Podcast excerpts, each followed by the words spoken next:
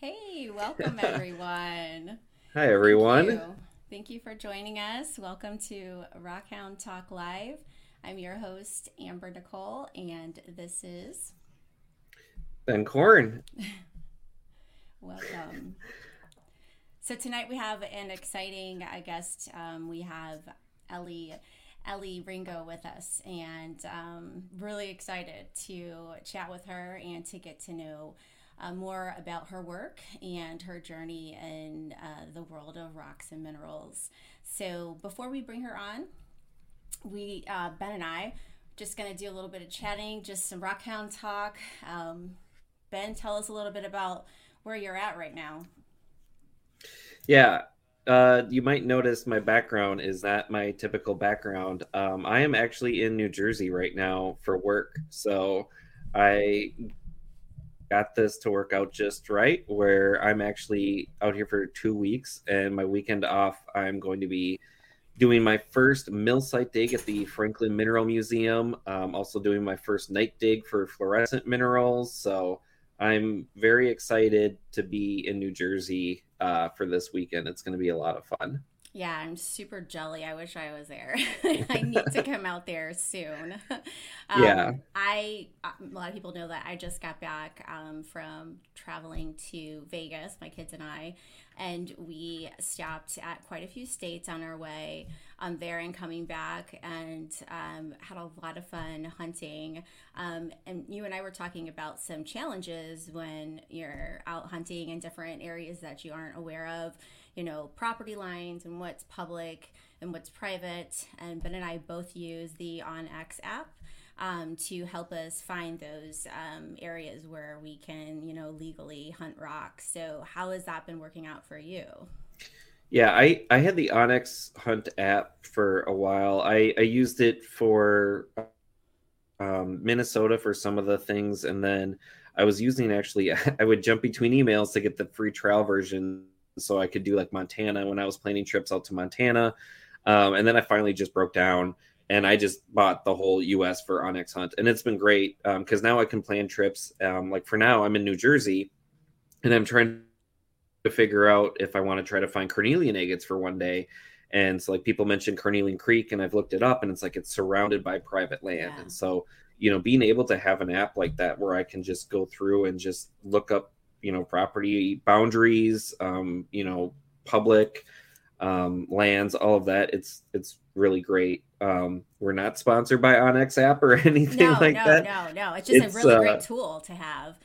And, yeah. And I, you know, I have it and I used it as well out in Nebraska and had a lot of challenges on a river that crosses like the complete state and there's very minimal public access.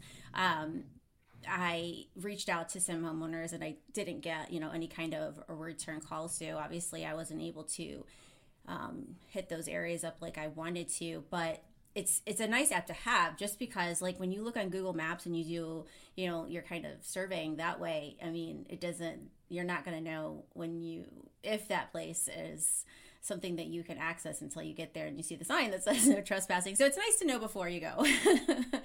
Right. So it is a, definitely a nice app to have.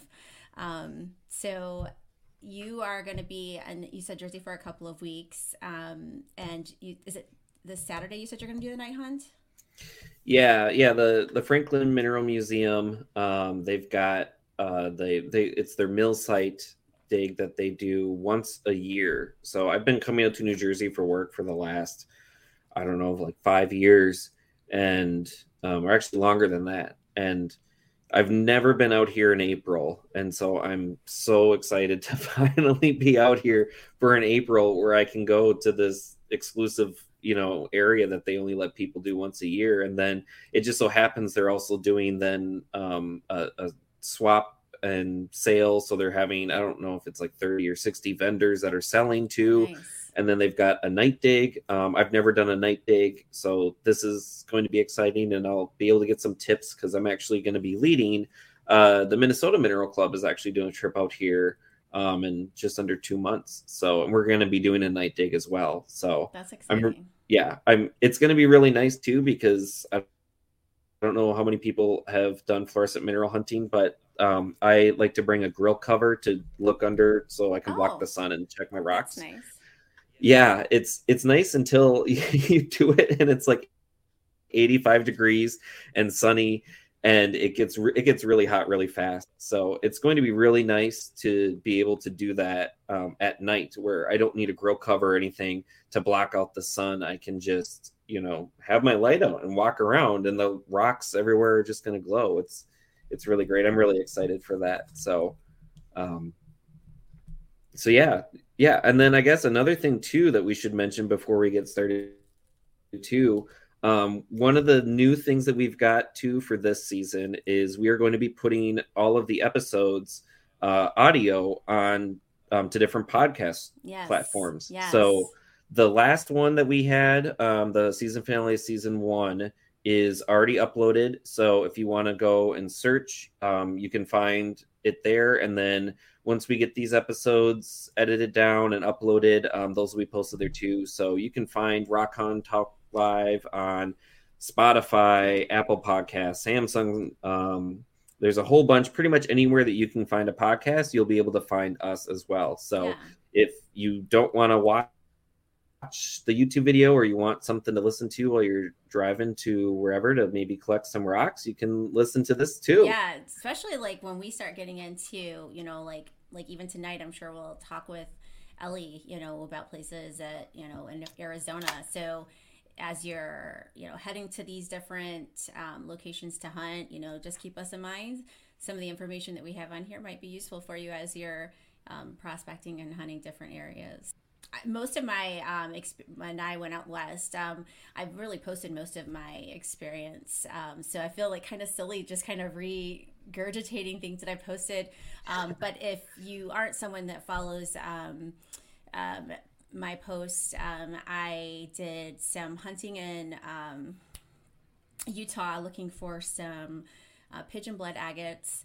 Um, I did some hunting in the near the Death Valley area, not in Death Valley, but near that area, um, the Mojave Desert for some Mojave agates.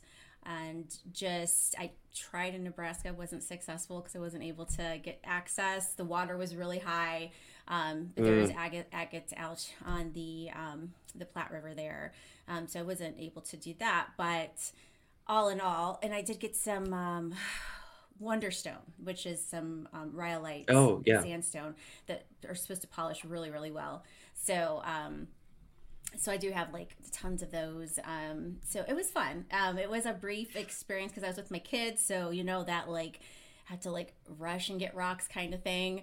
Um, so I it, it, was fun. It was fast. Definitely looking forward to some more adult um, rock hunting trips. so I don't have to be rushed.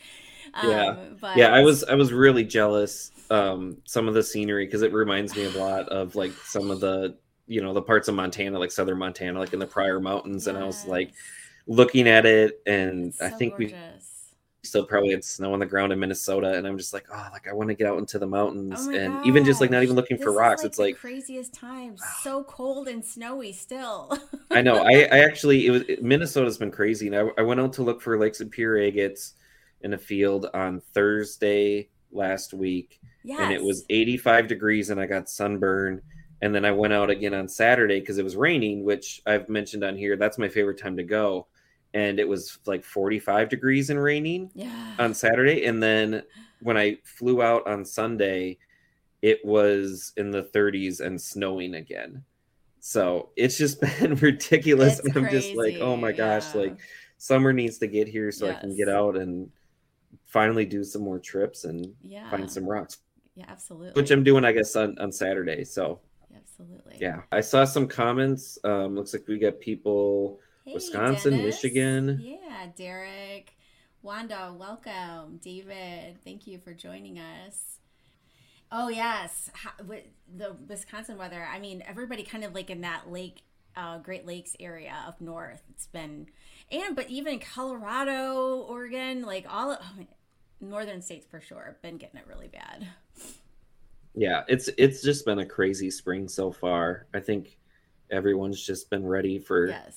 summer to get here in the warmer temps and Yeah. Okay. Looks like we got Houston, New Hampshire. Wow, we're really covering everyone today. Yeah. This is great. Yeah, it is.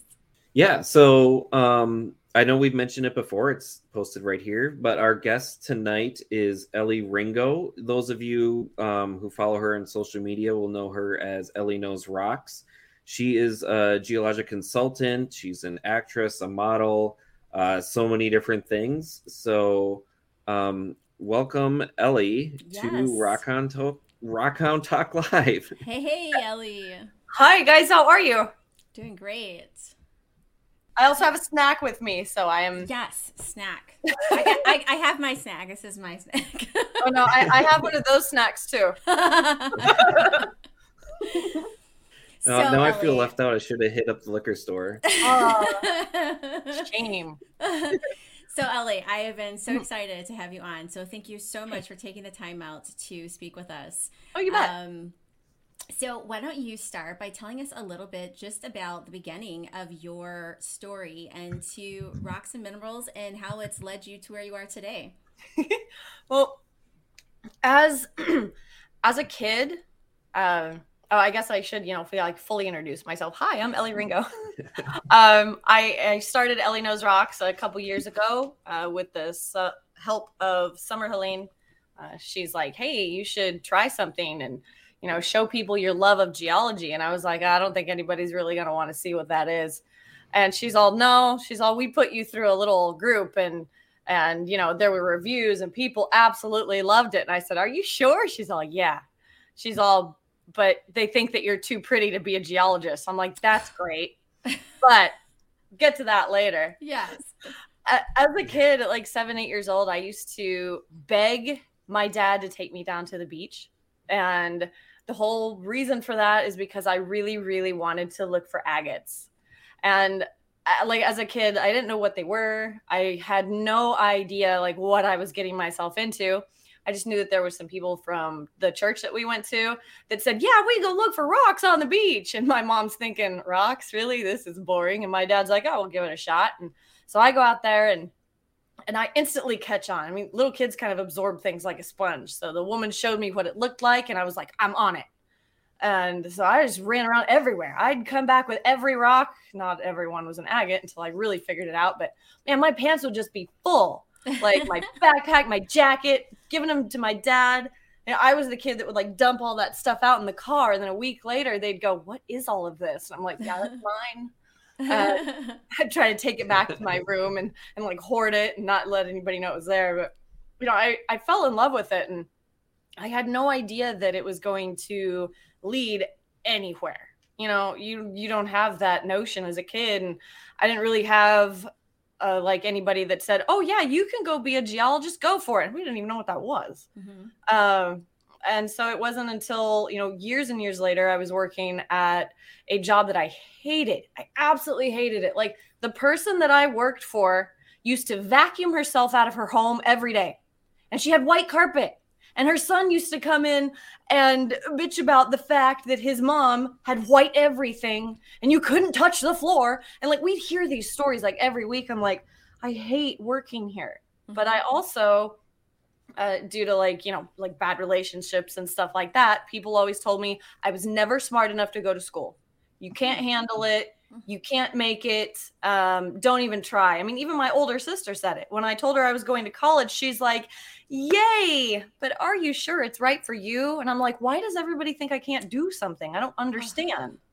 So i just i didn't know what to do so I decided to go opal hunting in the Virgin Valley, Nevada at the mm-hmm. Royal Peacock Opal Mine, just like on a whim. I was like, you can find precious opals there. Let's go figure it out, right? Again, I didn't know what they were. And this was like my adulthood of of like getting into geology, mm-hmm. right? Yeah. So I go up there. It's raining. It's nasty. Like there was just a little bit of sunlight, but I and I was covered in mud from head to toe.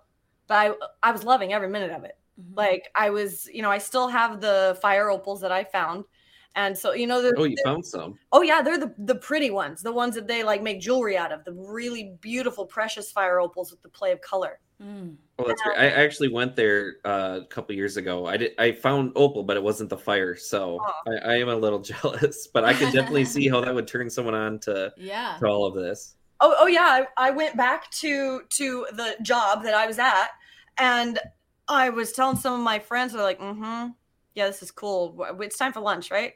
And so nobody was interested. So I I went to the community college and I was like, "Hey, I think I want to be a geologist. And granted, I didn't, I had no idea what the word was. Like, I went back home and I was like, how to look for rocks for a living. and literally, and it was like, oh, you could be a geologist. And I was like, cool. What's that? So I had to Google what a geologist was. And like, right. I was, I was looking up all this stuff and no clue that it was going to be that amazing. So yeah, I, I got myself enrolled in school and, you know, finished my degree. I was at the top of my class. I just that's loved awesome. every minute of it. And so that's awesome. That's that, awesome. That's how I got started being a geologist. That's awesome. Thank you. So then you graduated and then you started um, taking over, or, or, not taking over, but started working in uh, some of the mines here, assessing what's correct me the right word for that when you're trying to determine where minerals are in the field? Yeah, so I started out as uh, what they call a pit geo, uh, okay. working for like one of the biggest mining conglomerates in Arizona. Y'all can look this up. It's really easy to figure out which one they are. First name begins with an F, second names begin with an M. You guys can go from there. and so yeah i started out as like you know looking at like core and trying to determine like mineral sequences and where would the best place be to drill where we were going to come up with the highest grade material and mm-hmm. and you have to put all of this into like a big 3d model and like present it once a week and uh, no one really cared and so it was just one of those things you'd go out in the field and look for all of these things and you got to rock hound while you were out there so I mean, I had my eyes glued to the ground, and you'd right. get all truck drivers driving by, like, what is wrong with these idiots? They're always staring at the ground. Like, because I had a meeting with them once, and I said, What's your biggest question? And they're like, Why are you always looking at the ground? Like, Well, don't you look for rocks? They're like, right. Why would we look for rocks? We work in a mine. And then I kind of showed them because this is what we have, and they're beautiful and amazing. And yeah. So, and it was it was a blast, and I but I I absolutely loved the first people that I started working with. They were amazing. They were just a really tight knit group of people. And then mm-hmm. I was voluntold to move because the mine I was at was curtailing. So I moved and I ended up working for the worst people in the world. Oh. And people that would bully me and berate me and uh, uh, like uh, just massive amounts of harassment. And I was like, why am I here? I go I would go home and I would have panic attacks like every day. And you know, my fiance who was my boyfriend at the time um was like you you can't keep doing this to yourself. I was like, "Well, I'm not doing it to myself." And he's like, "Well, you know what I mean." Right. And I said I have to go to work. You know, I have to do all of these things and right. and you know, a couple years ago, you know, when I was put under assessment to say, "Hey, tell people about your rocks." And I was like, yeah, that's a backup plan. But and then like everything hit with the pandemic and whatnot. And so I started getting mm. more and more into it. And I was like, this is my primary plan. I was like, forget a backup plan. And you know, they say about backup plans, like if you have one, you're never going to like fulfill anything. You're never going to make your dreams come to fruition. And so I got the opportunity at that point to go do a TV show to look for gold in Greenland and I called my boss and so was like, "Hey, so can I have like a leave of absence for three months?" And he's like, "I'll get back to you." So a couple days later, he's like, "Yeah, we don't really grant that for people." And I'm thinking, "Huh, that's a lie, but okay." And because they've done it for other people, so I knew that mm-hmm. I knew I was on the blacklist anyways because I would mm-hmm. speak up for myself and stand up for myself from and, like the harassment and just yeah. the, the, treatment you were receiving. Mm-hmm. And, and mm-hmm. but like there are certain like geologic things that you go do at a mine, and you have to tell other people like about them or or the things that you're presenting. And so I would always present a strong case, mm-hmm. especially mm-hmm. around things that were had to do with safety. If somebody was violating like a safety incident or somebody was going to get themselves hurt, especially geologically speaking, there's a lot of stuff that happens in a mine that people never hear about Mm-hmm. And one of them is like we have a lot of slope failures, so meaning the the angle of the wall falls off and can bury a lot of things. People think of Bingham Canyon when they think of slope failures. That was a massive catastrophe. But they listened to the people that were actually looking at the wall so they were able to get people out safely. They lost a lot of equipment, but no one died. And so where I was working, anytime you would present a strong case, if you were a female, people were like, "Yeah, whatever, cool," mm. and you're just like, "All right, so why why is he get away with it?" You know, and no offense to all the dudes out there that don't have a problem with women, but the ones that do, man, I've got it out for you.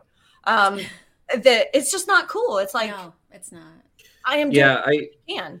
Yeah, so I mean, I guess that I, I kind of was going, going to ask you about some of that because I oh, mean, oh, yeah. I've I've gone to school as a geologist. Um, I've gone through the program. I've actually seen that firsthand where I've had a professor tell someone that she wasn't going to make it as a geologist because she was a woman. Yep. So it's it's something that I've seen, but obviously I've never been able to experience it firsthand. Um, and I know there's definitely been a lot going on now with trying to bring more women into STEM and having more opportunities. So I guess I, I know things are you know changing. Um, have you been able to see you know a lot of that sort of coming up and a lot more support then for women in STEM? I would say at the college level, yes. Like I only had um like two professors that were like, "Oh, you're a woman. You're you're you can't be a geologist. You know, if, if you wear a tight shirt and you have boobs, you should probably leave." And you're like, "Really?" But for the most part, uh, the college systems really, really, really are strong about women in STEM. Um, you know, there's even like the international mining games. And so, and that's intercollegiate. So they have men's teams and women's teams. And so, like, that was always promoting women, you know, in the mining industry to go out and be physical with it. But in the real world, in the real world, you still are looked at as less than. Less than. And, and even so much so that uh, like there's a big difference between like mining engineers that get hired and geologists that get hired as far as their pay grade. You can both come in as the exact same, a one, and the mining engineer is going to get paid this much, and you're still down here. Now, if you're a woman that's a geologist against a male geologist, the male is still up here. And you're like, really? Like, we're literally doing the exact same job, but doesn't matter it all it all just depends on where that comes from or stems from from the top and usually a lot of these heads in these mining companies they're all men the, the company i worked for every one of them was a man it was only until they started kind of getting in trouble after i left that they sent a woman from their corporate office to go talk to people and the stories that she was hearing i heard from a friend of mine that still i have a lot of friends that still work there said she was in tears by the stories that she was being told by both her male and female counterparts that would come in and talk about the level of harassment that people were getting from every level, men and mm-hmm. women. And but it it takes a huge change in order to or um, not necessarily a change, but either people leaving or something drastic happening for there to that, be change. For that mindset to change. Yeah. Mm-hmm. Yeah. Um, and it's just like, you know, they say the strong survive. Well, the thing is, is like, yeah, the strong survive because they're smart enough to like get up and move out. Because you don't stay in that toxic environment, you die. Like yeah. little every day, you die a little bit, and so it's not. Yeah, yeah. So, um, you had sent us some photos, yeah. um, and and I did have a question. I'll bring it up right here. Um, so you sent a photo of you. It it looks like some kind of maybe a convention or something mm-hmm. in your um, you've got a table and you're you're talking to a little girl. I guess what what's the story behind this? Okay, so I'm glad you got the correlation between the photos because some of them I didn't exactly put titles on. but um so yeah, that is a convention. Um I have done different like booth events and whatnot. And when I do, I'll sell my minerals that I find, or I also sell my mineral kits and I show people how to use them. So that little girl right there is figuring out that if you scratch the minerals or you streak them on a streak plate that they all have different colors. And so i was showing these little kids how you can you know draw almost with some of the different types of minerals. There are some of them that are soft enough to you can actually scratch them on paper. But the other ones were just scratching all over these tiles and having a blast and trying to draw stuff. And so that's what she was doing And then I was also teaching them how to plate copper on a nail with uh, just a steel nail and chrysocolla and um, muriatic acid that's been diluted. And they were having a blast. Like they were creating their own pennies all day long. And I mean, it was adorable. And so I've, That's cool. with the Elley Knows Rocks platform, I have a lot of little kids that follow me that want to know how they can do stuff. And so with my mineral kits, I tried to look for one that was like online and and something that was already pre-made. No, it, that doesn't exist. Like either they want a fortune for like these stupid little pieces of plastic, little magnifying glass, and and all these things that are going to break really easy. And I was like, I'll just make my own. And so it, it was kind of a pain finding all the material to do that. Is was a little bit stressful, but honestly, it's one of my most successful things that I sell on my Etsy is my mineral kits. I think it's awesome. I think it's awesome. I, I loved it, and I yeah, loved no, that's yeah, that's great. Yeah, so that's so is that the kit then? The the photo on the on the right there of, of the kit that you get? yeah, That's yeah. I mean, you don't get the rocks with it; you just get all the stuff. But I have, I mean, you got to make the picture look decent. yeah, yeah, Yeah. totally adding that. Like, it's like it's such a like, especially for kids. Like, what a cool even stocking stuffer. Like, I mean, that's just like a super cool idea. I love that. Hey, for kids that want to like get outside and whatnot. Yeah. I've had you know adults go and get them, and they're like, "This is perfect because it's small, it's compact. You Yes. put it in your field bag. It doesn't Yep. weigh a ton." And you can do all of your physical tests in the field to determine what you have because a lot of people don't have that knowledge to just go, oh, this is the mineral or rock I have. That Yeah. doesn't come very common. So this helps. Yeah. Yeah. Yeah, totally. no, that's that's great. I, I've tried to do um, you know talks um, you know with like Cub Scouts and Boy Scouts and like those kinds of things are, are really great. One one of my favorite things to do is um, when I would teach and talking about hardness is I would love to take like a piece of fluorite Oh, yeah. and talk about hardness and be like, so if I take this and scratch a window and I will just, you know, jab it on the window and because fluorite's softer than glass, they all they all freak out like I'm gonna like scratch the glass. So that's that's one of my favorite things to do. I like That's doing the little kind of magic trick thing. with rocks with kids. Yeah, so I guess so- kind of talking about kids too. So Yeah. so you did talk. Um, so was it Oregon then that you grew up when you were looking for agates? Yeah. Yeah. On the I was on the beaches in Oregon. Okay. Do you still have like your first agate or anything like that that you found? Um, I have actually the first bottle of part of my collection. Do you want me to grab it? It's on my dresser. Yeah. Grab it. Yeah, that we we love show and tell. Yes. I'm gonna grab the half amounts of them because I decided to, of course, color coordinate them. You know, because why not? yeah. Why not? So if you can see, like you know, dark light and whatnot. There you go. Oh, so cool. So I don't know if it'll like focus Yeah, on them, but I could see it. Yeah. yeah, they're they're different. You know, different colors from a dark to white to you know whatnot. But I I absolutely loved them. Like I was collecting tons, and I have three more bottles this size just from my original collection when I was a kid. That is so cool that you Wow. kept them. Oh my gosh. I that people are like, oh, you're just a hoarder with rocks. I was like, well, it's one of my favorite things. It's not hoarding. It's just a collection, right? Right, right, right, Everyone right. Right, that collects right. things could be considered a hoarder. So, so you got you started. Um, so we brought us to the pandemic. So the pandemic, Oh, you yeah. got you got out of that toxicity.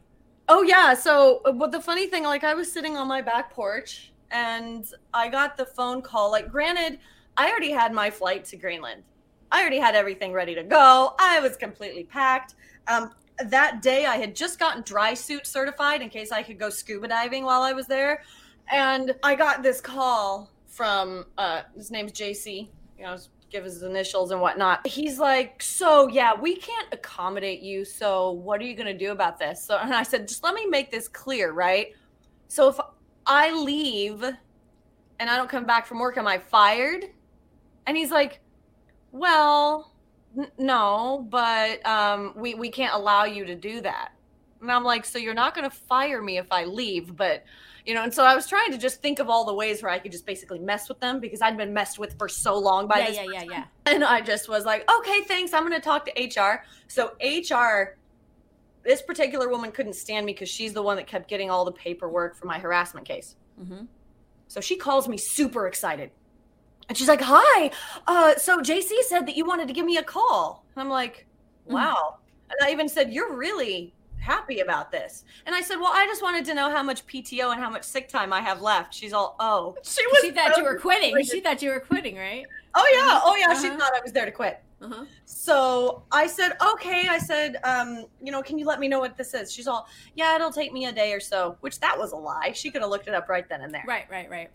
Uh, So she got back to me in a day. She's also, why do you want to know all this information? I said, okay, so um, I'm going to send you my formal resignation. And I said, I want to make sure to use up all of my PTO and sick time Before. before yeah. my last day of work. She's Yep. all, oh, well, you can just quit right now. I said, no, that's not how this is going to work. No, yeah, I you're gonna get I've paid. seen what you do with other employees, and I know how you just wipe away their PTO and Mm-hmm. uh, their sick time that they've earned. I said, I'll get paid for all of mine. And she's Mhm. like, well, fine.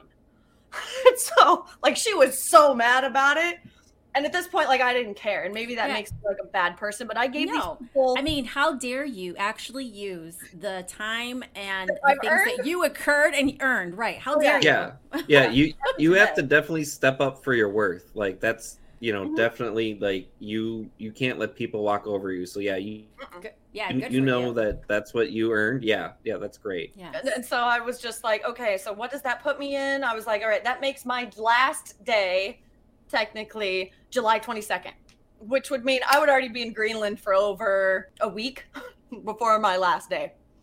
Mm, And so I just, you know, planned it out. And uh, three days later, I left for Greenland and I was there for a little over three months. Nice. Yeah, so so for the Greenland stuff, then did you have to do like a whole bunch of research ahead of time, like prospecting or like anything to kind of like prep for it, or was it something that you just went in like just completely blind, like I'm gonna learn this when I get there?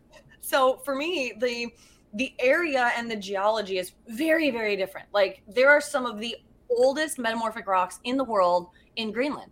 And so i was like oh gosh i need to make sure that i know what i'm getting myself into as far as like what i could see. And even with all the research that i did like i provided all of the uh, like the networking and the links to get the company that was like filming us all of the maps all Oh, of wow. the like the deep dive for any geology that was there the gold belt all of it. Like i i provided them with a ton of information just so we would have it there on site and and so they kept reaching out to me for that. So I, when i got there i wasn't going into it blind at all.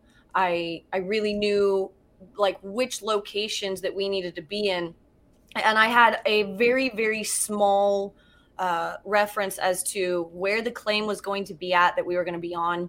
So I was able to do a little bit of like pre geology just via the maps that I had found, Google Earth, and um, just trying to figure it out. Plus, I read every like gold paper I could possibly find on Greenland, and it was it was just a lot. So, and honestly, I was so excited about finding any of the minerals there and stuff because there's so many minerals that they have there that we don't have here in the states.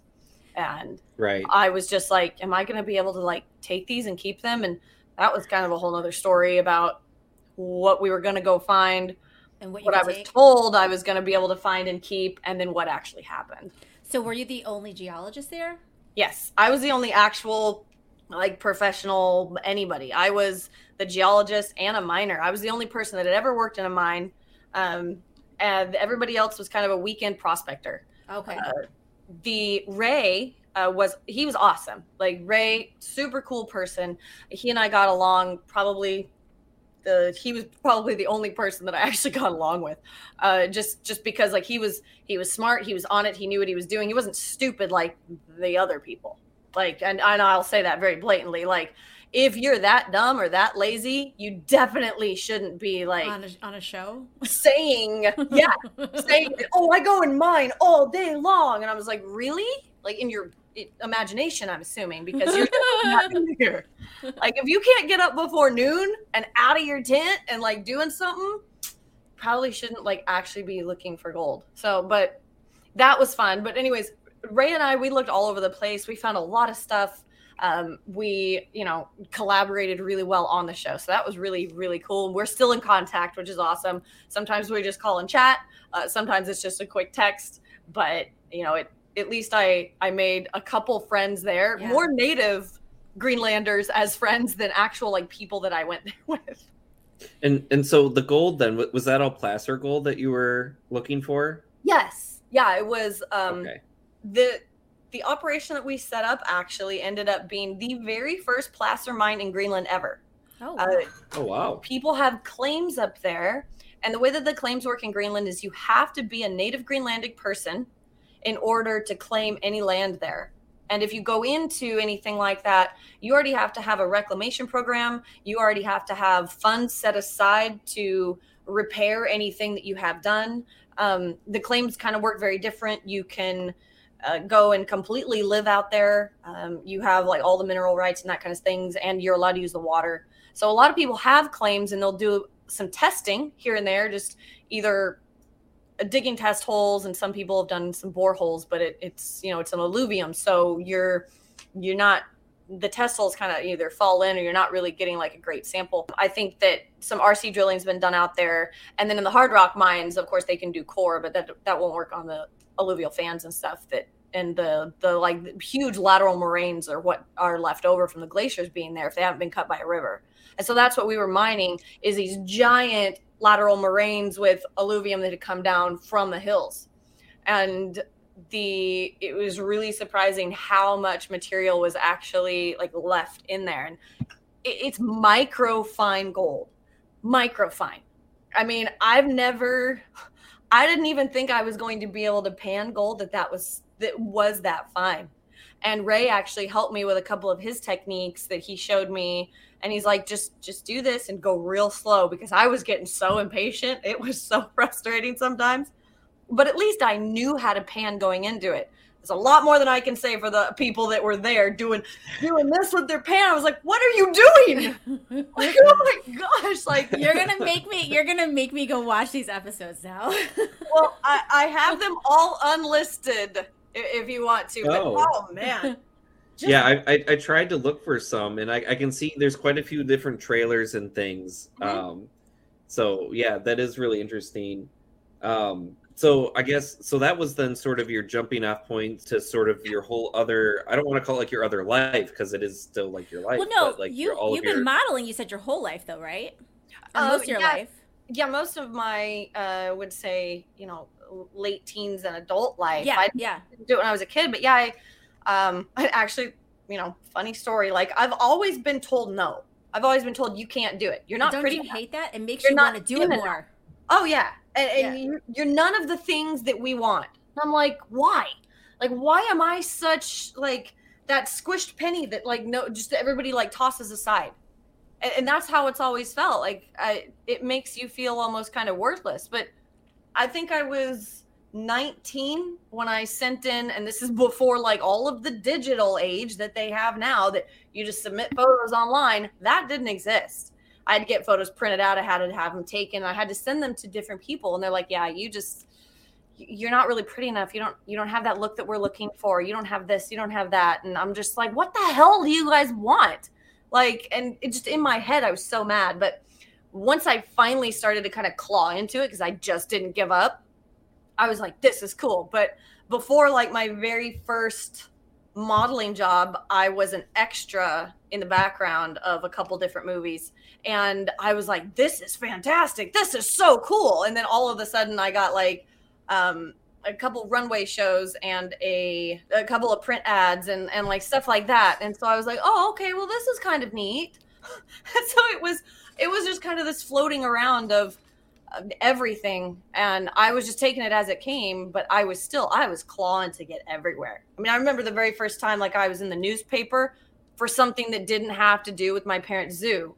It was because i auditioned for an indie horror film and i was in this big auditorium and they said well can you scream? And i was like oh yeah i can scream. No one was prepared for my level of screaming and they're like oh my gosh and they like, like freaked out. I was like well you asked me to scream you know? You asked me to scream yeah. quietly. You said scream.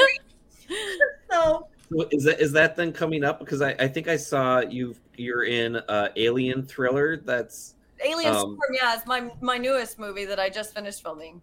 Yeah so is there like you know screaming and and all oh, of yeah. that? Oh i'm a i'm a going in that? full on like badass in that film. I'm one of the there's four uh, five lead characters, and I'm the fourth. And so it's you know we're, we're carrying this storyline along, everything that happens, and uh, it's I, I can't like say like too much about it because yeah. you're not allowed to. But oh yeah, like I wreak havoc like in the end, you know. when can we expect to watch that? Uh, well, since it was filmed in February in or finished in February, it won't come out until February of next year. Usually, Okay. film- once they're filmed to being Okay. released, it takes a year. Okay. But this year, um, I've already had one of the films that I did last year come out. Oh no, two of them actually. Uh, I wasn't able to go to the premiere of one because it was in Florida, but uh, I did six films last year, and so I have you know four or five more that are coming out like this year, and so uh, you know they'll just be little parts and pieces, and uh, two of them I'm really really excited for. The other ones I just had smaller parts in. You know, it's fine, uh, but I'm I like the meat of things. I like to you know, I, I like to be the main focus. I mean, for someone in my field, I can't say that they don't want the same exact thing. So Yeah, yeah, yeah, yeah. And so, you would you say that Frozen Gold opened up the the movie aspect for you? Mm, no, I'd already been in um, a couple different films for sure. Um, five different films before I was in Frozen Gold. Okay. Um, because Frozen Gold was just like TV series, but it did put my name more on the map. It helped with a lot of stuff. So I definitely felt that leading up to that, you know, every day I was like, I can do this. I can be somebody. I am going to be out there so that people can see me. I will be famous. And yes, hands down, whether I'm naive or whatever people want to say, I will be famous. People will know who I am. And that is a goal of mine. It's just something that I want to do. You know, people know me for geology and, and modeling and movies. And so uh, eventually that's all going to come together in one name. And people are going to like, oh, yeah, that was that girl. I knew her when. She's pretty cool. yeah. Yeah. So I think I read somewhere too that with like the acting and things, you also did stunts. Is that Mhm. right? Yeah, uh, the the film that I was a stunt person in just came out uh, last month, and so I got to go watch that. It was pretty cool. Um, I've never been as injured on a set though as when you do stunts, uh, especially the last film I was in. I would definitely say that there might have been a few safety aspects that they could have worked on um, because I, I went away with a concussion. I had bruises all over me, and um, like I ended up hitting my lip like the first day. Like I rammed into this guy that actually saved me from like obliterating my face against a concrete wall because they had no like padding. So I'm trying to make it look like I fell into a wall and I'm about to tumble downstairs. Well, I stepped on my own damn foot and it really looked great Oh. because it, and he caught me. And so actually my teeth bit his arm, not meaning to. So oh yeah, so he had like this nice little half moon from my teeth, but like my face was all swollen. I was like, oh my gosh, I look like a hot mess. But no one cared. I had a wig on and a bunch of clothing. No one even knew that it was me. And so, you know, my face couldn't be seen because it was a stunt double. So that was fun. Yeah. But for any of my films that I do, I do all of my own stunts. I mean, I can handle weapons, I can fall off horses, I can fall downstairs, I can make it look like I'm, you know, tripping and breaking something without actually doing it. It's just stunt work because I was in theater forever. Like I started theater when I was like seven years old. And so that's where my love of like acting started. It's like That makes sense. so um there was a girl and i still remember like the picture. I can remember it.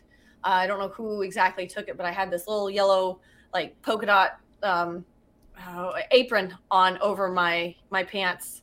And um the girl that was supposed to be in this role i guess she got sick or something. So my teacher's like hey you read this once before right? I was like yeah i can i can do it and so as a like a as a seven year old, I was taller than everybody else, like by a lot, like at least a head Yeah. taller. And so I just would look at everybody, right? And I remember the picture. I'm just standing over everybody and I'm holding my script like, oh my gosh, they're watching me. And so it was so much fun. And I just I remember that feeling. that feeling, yeah. um and so being able to take that and you know put that into like musical theater and dance and have that all come together i mean still the the last big play i was in um that was before i moved to Bagdad arizona and it was uh the beginning of 2016 and I just I still remember opening night. I remember opening night of every play that I've been in, and it's the most magical time ever. It's amazing, especially when everything goes right. Even if you mess up, it still goes right. it's so much fun, and you, there's not a bigger thrill for me than like being on stage or being in front of the camera in some aspect. So Yeah, when you that's- could combine, I can imagine how you felt about the frozen gold opportunity. Mhm. You're, you're like, I love rocks. I'm on camera. Yes. Yes, exactly. yes. So I was like, I've got this. I know what I'm doing. And yes. so it was funny because they would take us for OTFs, which are on the fly interviews. Mhm. And they right after something would happen, whether it was like something dramatic or you know someone was yelling at somebody or you found something, they, they either take you off to the side, and those are the little clips where they're showing you by yourself, you know, answering yeah. questions about what's going on. Yeah, And- talking heads or yeah. Yeah, exactly. And I I would get done with my OTFs or my interviews really fast. So by week three, or like week three and a half, I go up to one of the DPs and I was like, hey, I said, so I've kind of been noticing now that we're all kind of in the same location together, because this is after I'd done a bunch of my traveling until the later on. Uh, I said, why is it you spend so much time with everyone else? I said, am I not saying things right or what you want? They're like, no. Actually, you're short and sweet to the point. You give us exactly what we want, so we're done. He's all, everybody else, since they spend 10 to 15 minutes over here, it's because we haven't gotten the answers from them yet. They tell us this big old long story that we don't need. He said, because nobody's going to want to watch that. He's all, you're just done. And then the other guy said, Yep, pretty much. And I said, Yeah. Oh, okay, cool. So a little bit of a confidence boost because I didn't actually have the guts to go ask them because I was like, I don't want to hear that I'm doing a bad job, but I needed to know to No, make sure yeah. I wasn't doing it later on. Right. And so once they told me it was correct, I was like, Oh, thank God I'm not an idiot. And then I just went about my, you know, day and, and I was fine. but it, it was cool That's to know. great. Yeah, so yeah. so so I've got okay, so a couple I want to I want to show a couple things. So the Okay. first thing Mm. um so I saw this photo which looks like an abandoned mine shaft. Mhm. Um and then you also sent this video. Let me let me play this video for um for everyone. Look Oh, at yeah. this, guys. This is the ladder. This is what I just climbed down. Well, I was up there, but isn't that freaking cool? And these tracks, and they lead up and out. Okay. So a couple things with that then. So I know you've talked you you briefly mentioned you grew up and like your parents had a zoo, so you had like tigers and all sorts of animals. You talked about riding horses when you were a kid. Um you talked about doing stunts. Is is that the kind of things then that helped you become I guess fearless enough to go into like an abandoned mine shaft and just like have an adventure just to do that? Because I, I like personally I'd feel scared to just like that it, it looked a little creepy that last video Yeah, so I was um uh, so both those pictures correlate. The picture that you first showed before the video was that one, yeah, was me looking down into an, an area that daylighted into the second level drift that I had showed the stairs going up. And so just basically what that means is this shaft right here that you're looking at is about 300 plus feet deep. And those tracks go into it. And that angle looking down in there, that's the actual, that's how freaking steep that is. You fall in there, you're to break something, die, you're never to be seen again. And, but going around the other side, walking in the adit to go up those drifts, I mean, you know, it allows you to go see those different areas. So for me, it's a little creepy. I'm worried about like the things that are in there, like you know, snakes or, or javelina or bear or bobcat or, or a cougar or something Yeah. like that. Sure. I'm scared of those things. As far as other stuff in it, like I take a gas monitor with me, and Mhm. so um, it's a four gas monitor, and so if there's not enough oxygen, it's going to go off. If there's carbon dioxide, if there's you know H2S, if there's things are in there, that's going to tell me right away. And if it goes off, even if I think it's a false alarm, I'm out because people could die. And Right. I, you know, I worked for the state of Nevada for a little bit. They gave us mind training. They would probably never agree with what I do, but I still do it safely.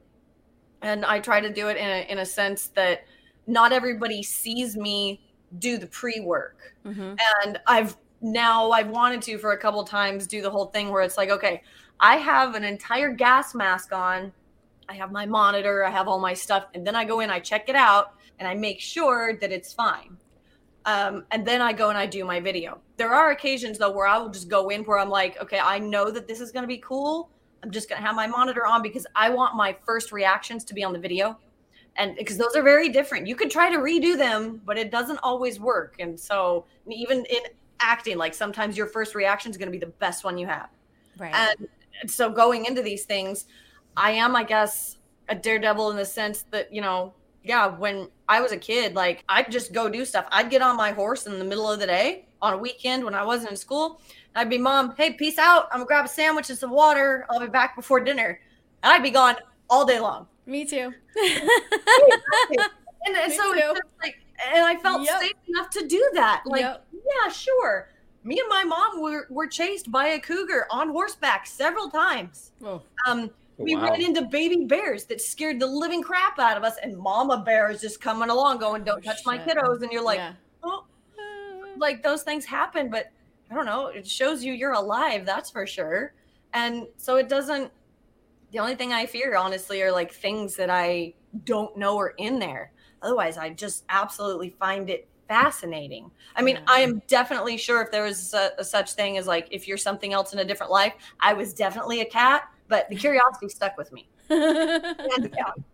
And so, Hopefully, uh, the nine lives. Too. yeah, oh, right. yeah, like I've done some really crazy things. I've been in, you know, three different really big accidents. I've broken my back. I've dislocated my tailbone. I have done things that most people are like, "Are you stupid?" I'm like, "No, I'm insane." Oh wait.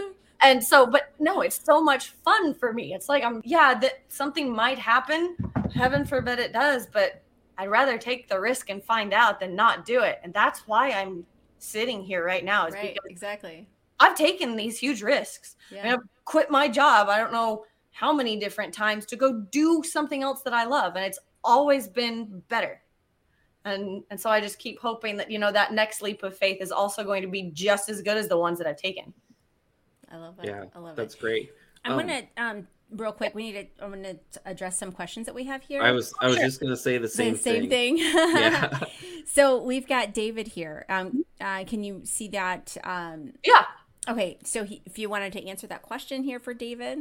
yeah. yeah. So so David David asked, um, while in Greenland, what other minerals, etc., were found in the alluvial runs? In the actual alluvial that was there, you didn't find too much. You did find a little bit of sodalite if it had come off the mountain, and that's that mineral that glows under UV light, which is awesome. And um, we got a couple of traces of what I think was platinum. We did get um, some zinc, but for those like things that are hot items, uh, such as zinc or um, like lithium or yeah, anything other than gold, I wasn't allowed to speak about because people Oh. think them as buzzwords. They're like, "Oh my gosh," you know. It's like, well, it's it is an economic mineral, and it is here uh, because there's tons and tons of rock that's now being exposed because the ice is melting away Yeah. very rapidly in Greenland. And so there are big lithium deposits and big zinc deposits. And there's a another one that I can't remember the name of. If it comes to me, I'll let you know. But um, basically, it's used as an insulator mineral in um, like computer chips and that kind of thing.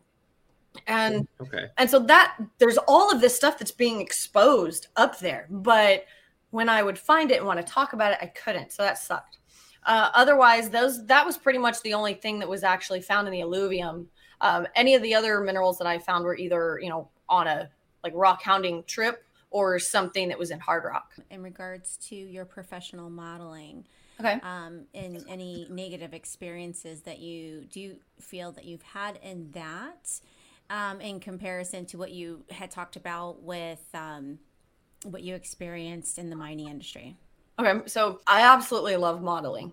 And one of the things that photographers have told me is you're an excellent model because you're an actress.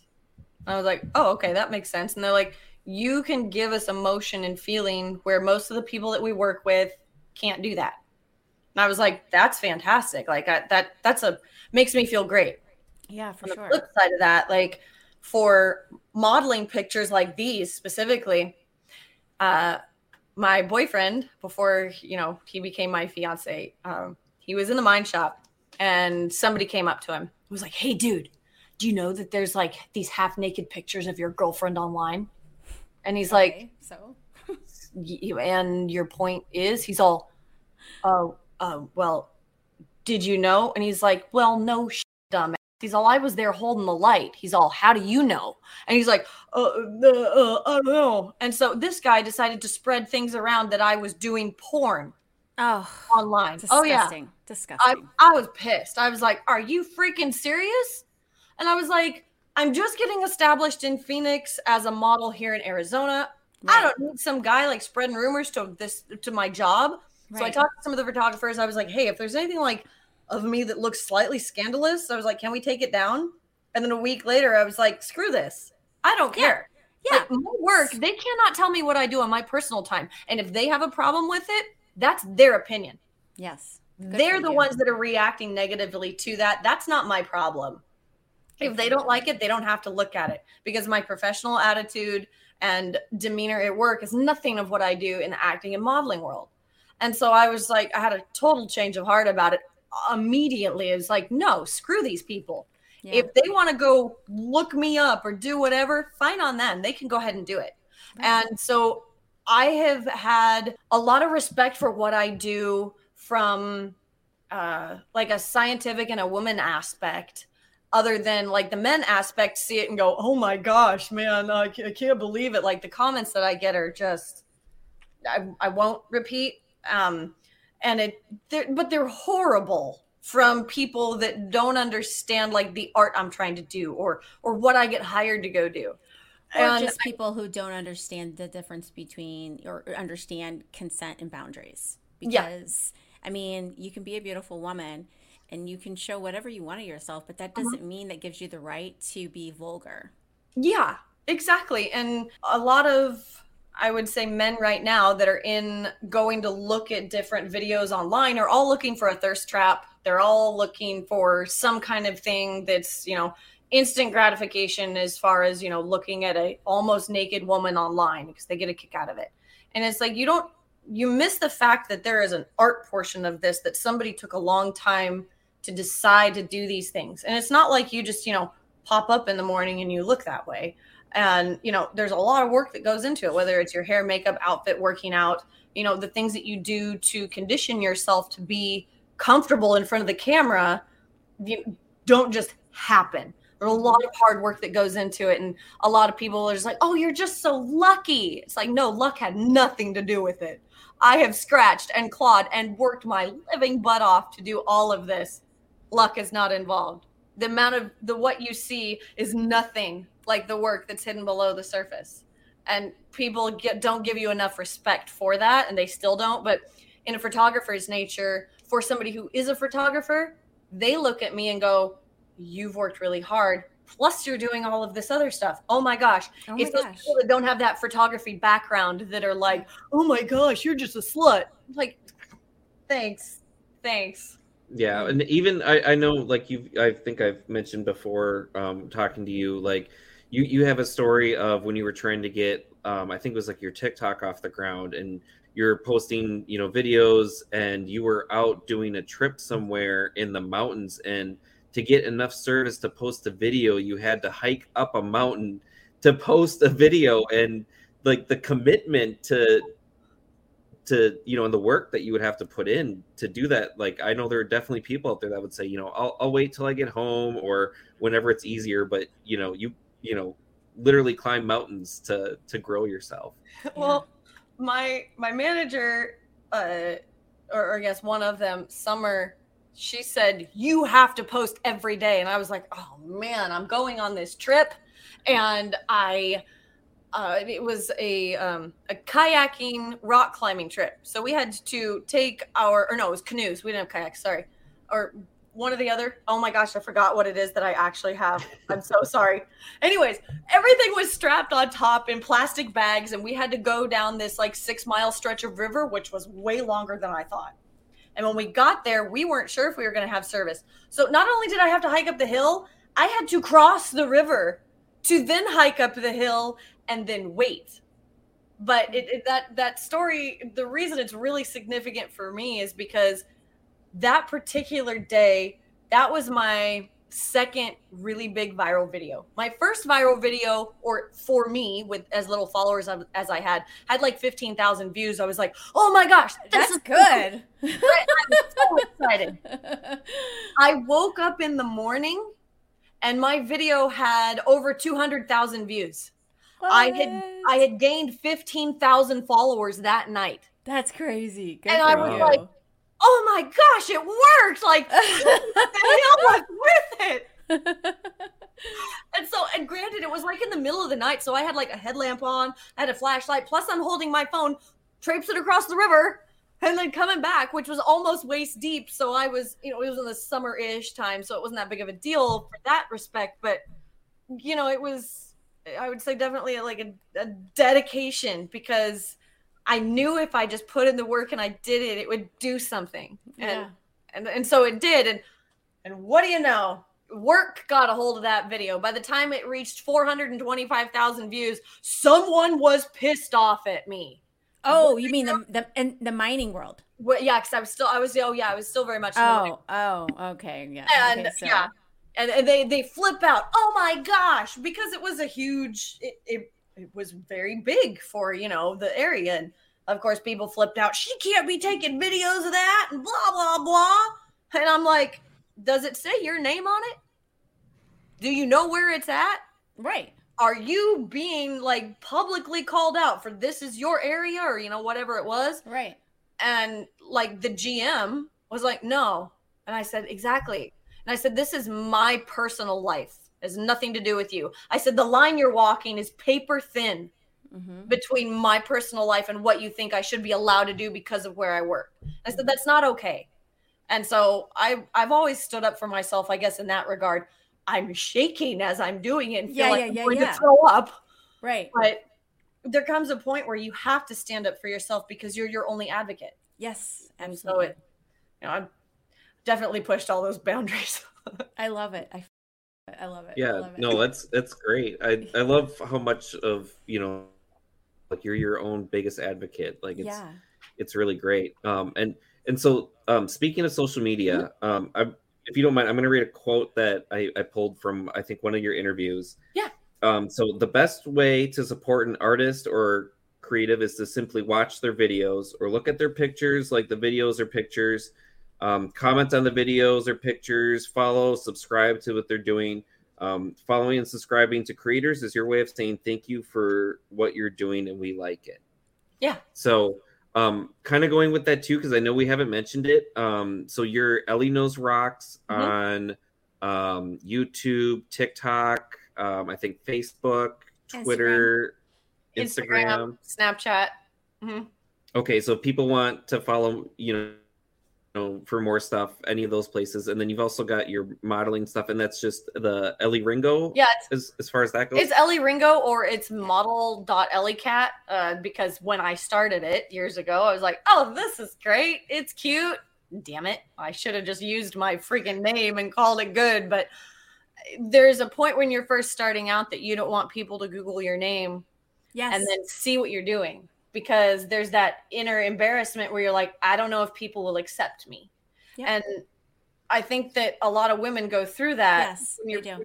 putting yourself out there you're so scared that people are going to judge you Mm-hmm. and they're going to criticize you and they're going to bully you and oh all of that happened. But you you either go into it with a mindset that that's going to happen or you go into it with i don't give a fuck what happened Yep. you do what you want to do. I mean, yeah, sure, it took me a good little bit to realize that I don't care if someone thinks I look fat in that. That's on you. That's your opinion. I feel great.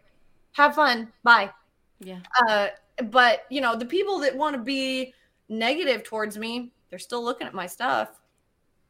Still making you relevant. So. Yep. And so it's like if they hate me that bad that they're gonna stalk me. Go for it. I'm I'm all about it. You have fun. But yeah, so it th- that was like a scary thing, right? yeah, and I and can so completely understand that. Yeah. little bits of feedback of course were like great and you know people like oh i love what you're doing and this and that and then it came to a point where you, you know people really started to like what i was doing so i was like yes maybe i'm doing it right but you still have that doubt almost every photo shoot i go into like i have to pre-prep myself just to make sure that I don't have any negative thoughts about myself because it's going to read on camera. Yeah, And- yeah, yeah, yeah. That's got to be like a whole process, you know? Mhm. Just that whole stepping back, like realigning your energy Mhm. and just giving it like giving it as much as you want to give it and getting rid of all I mean, that's got to be I mean, because we're always hit with negative things all the time, right? And Mhm. it's just like having to deflect all of that and just go within to that like you know you obviously have that light that spirit that energy and just letting that radiate. So I try. some- sometimes you know but sometimes though with just just life in the world the way it is it's like you know those things can sometimes dim it. So you've got to make sure i mean can i can imagine going into a photo shoot and you're like today cannot be dimmed you know what i mean? Hmm I mean, I have some photographers that are, you know, I think closer to me as friends than they are photographers, but they're, you know, the best people in the world and we hang out. And I know that, you know, not too long ago, I went into a photo shoot and, you know, I've been going through a lot of stuff because I'm also planning my wedding. And so I'm just a little on the stressed outside. Plus, there's been a lot of family issues that have been going on as well.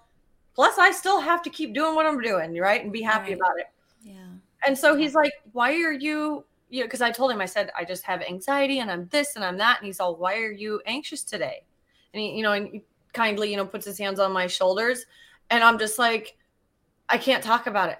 And I just even saying those words just made me start to cry. cry yeah like, "Oh my gosh!" He's all, "I didn't mean to do that," and I was like, "No, it's okay." And so I went and I like just you know touched up my makeup to make sure it wasn't going to look like crap. But we had a freaking phenomenal photo shoot. But because even though you have to build yourself up and you don't want those emotional things to like take over, being a professional model and a professional in any industry means that you need to be able to put on a good face no matter Yeah. what's going on internally and you have to know how to bury that for the time completely put it out of your head and go in and do the job that you're supposed to do. And so being able to split it apart yeah maybe i'm a psychopath sorry if that's the truth but you have to be able to be a professional. And that's mm-hmm. like with any job if you have a lot of stress at work or at home and you've got personal things going on you need to go into your job with a clear head. Yeah yeah you gotta it's like a switch you gotta turn it off you know and Yep. yeah. Yeah. and Yeah. so it's you know I, I i've had a very strong switch. It's more like a giant breaker you know? Like a breaker. That's a good that's a good Okay, I I, I have to ask because Yes. you, you you just brought it up. Mhm. You're getting married next month. yes congratulations by the geolo-. Yes, congratulations. thank you You're a geologist. You collect rocks. Mhm. Is it a diamond or a different gem? What What do you got in the ring? I, I Yeah, that's a good ask. question that's a good question That's awesome question. Actually, I I was out cutting rocks today, and so whenever I'm doing something like I don't wear my ring, but it's actually a um a Padparadscha pink sapphire, and so it's very rare. You know, they're they're the most uncommon of sapphires to get, and so and I, funny story, I guess. I was in Greenland, and I get this message from my one of my best friends who lives in Florida. She's like, "Hey." like what was that stone that you liked like um I, I think that my grandma has one but i can't remember like um was it alexandrite because that is another stone that i like it's it's not as rare as a pad sapphire but um she's like or, or was it something else so i sent her pictures of the ones that i'd like because i keep them on like pinterest and stuff like that she's all oh oh okay so you like the pads she's all okay she's all i was just curious if you would know like what my grandma's ring was or something like that. Just random question. I was ah it was for the boy it was for the boyfriend like, "Yep." I had no idea. I was so like stressed out, and my brain was everywhere. I was like, "Danny, this is the weirdest f***ing question in the. Like, why do you want to know? Like, like, sure, I'll answer whatever you need, but this is a weird random question yeah this is like the weirdest thing and she didn't the funny thing is is uh, um either over wi-fi or once i finally got like a um a chip or a sim card or, or whatever it is to put in your phone over Uh-huh. there then i could talk but she did this via messenger so i knew if she was going to ask me and i thought about this later if she had Later. talked to me on the phone there was no way she'd have been able to keep it like straight she would have let something go uh-huh and so yeah, I get back from Greenland. I had been back for oh geez, I got back on the twenty fifth or something like that. And then he proposed on October 3rd. And, you know, we were just in the water. And not that y'all asked for this story, but I'm telling you anyways. Um, I am I'm looking at rocks right on the side of the on the side of the beach. I was like, oh, they've got this. I can't believe there's agatized jasper in Lake Havasu. And he's like, yeah, okay. And not paying attention. He jumps off the back of the boat and and I'm just sitting there on the shore and I'm like swinging in my little chair and um uh Dan, my fiance, he does this thing underwater where no matter where he is or what water he's in, he just opens his eyes and he looks everywhere. I can't swim that way unless I have a scuba diving mask on. It's like my eyes are closed. And so he pops up out of the water. And I was like, How do you do that? You always have your eyes open. He's all, Well, that's so I can see where I'm going, where I'm swimming. I was like, No, shit, Sherlock. I was like, But how do you do that? And he's like, I don't know. I just did it. Or I just do it. And then so I was like, Okay. And so, you know, I'm like sitting there with my beer. I have no makeup on. My hair looks funky. I don't even have a good bathing suit on. Okay. Like I am like. Like, just put me in the water. Right. And all of a sudden he's like, look what I found. And he has this little box. I was like, oh my gosh, you found that under the water? You Stupid, gullible me. And, and then he, does his, he he goes, does his whole thing and proposes. And I'm, I'm like, oh my gosh, so sweet. I was like, I was like fucking shocked. Like I'm out of my mind. Like we've uh May 1st, we will have been together for exactly six years. And so we've we've been together for a while. This has been like a long time coming, I guess. But I guess while I was gone in Greenland, one of our friends up the road here in Havasu said, uh, dude, why haven't you proposed? Why aren't you married? Because someday you're gonna lose her because someone else is gonna take her. And he's like, Oh. I'm like, oh my gosh. So so if you've been together for six years so he's you know this really kind of took off i guess like three years like covid and stuff so he's been with you sort of the whole time then Yeah. as you've gotten you know and grown everything then yeah like i uh you know i was in two horrible relationships you know before him and i've been through things that most people would never dream that somebody could Mhm. live through for just the amount of time i've been alive and mm-hmm. you know people are like i don't know how many experiences that you have that most people don't ever experience. But those horrible relationships you know they made me who i was. And so i always tried to do things. Like i always tried to model and i always tried to like do more acting and all this stuff but i was always very suppressed. Like oh no you can't do that. People can't see you in a bathing suit. No shame. I'm like why or um, no i don't really feel comfortable with you doing that you know it's it's not okay. They were always very controlling. They always wanted to say what i could or couldn't do. And i was like this sucks. Mhm. and but you start to believe them. If you hear something enough if you hear you're bad you're bad you're bad you can't do this you're stupid bad. Yeah. you believe it.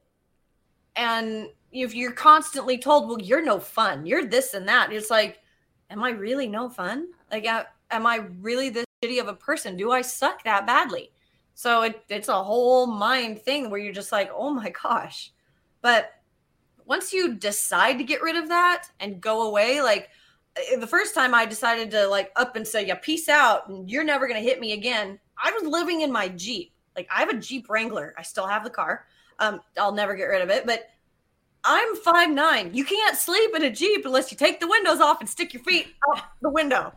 Like and and I made I that live- choice though, right? To get to get out. Yeah, you have to Yeah. like at- some point you have to take the giant leap to leave.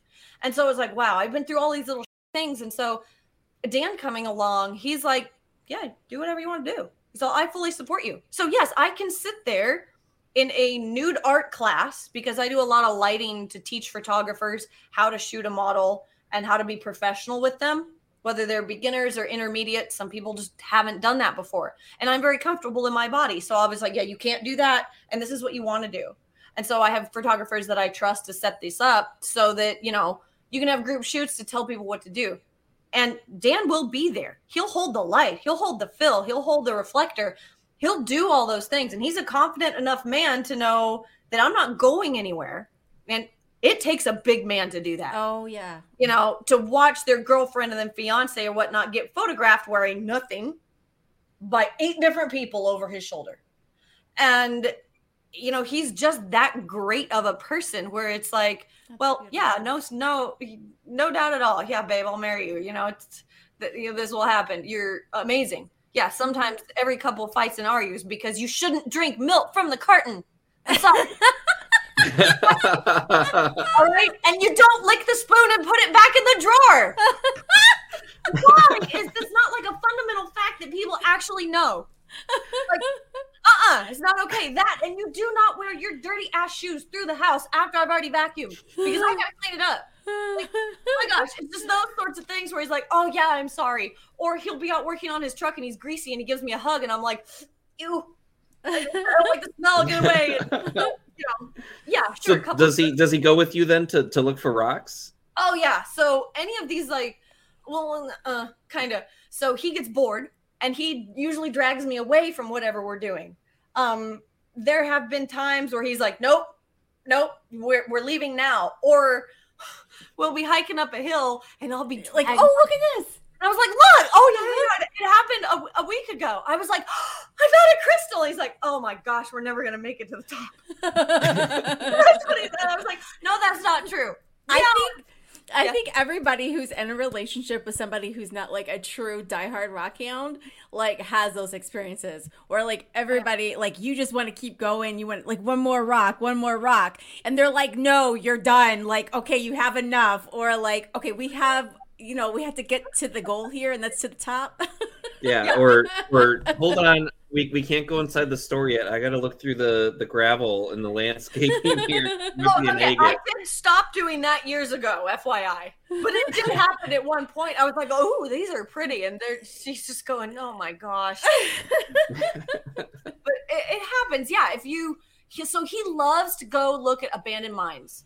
oh that's good though that's fun He thinks they're awesome. Like as far as finding the rocks, I will show him what to look for, and usually he can't find them. But that's okay. He tries really, really hard. that's And- that's, that's good though I I appreciate Yeah. just him trying and just being there with me. And so most of the time he'll just hold the camera.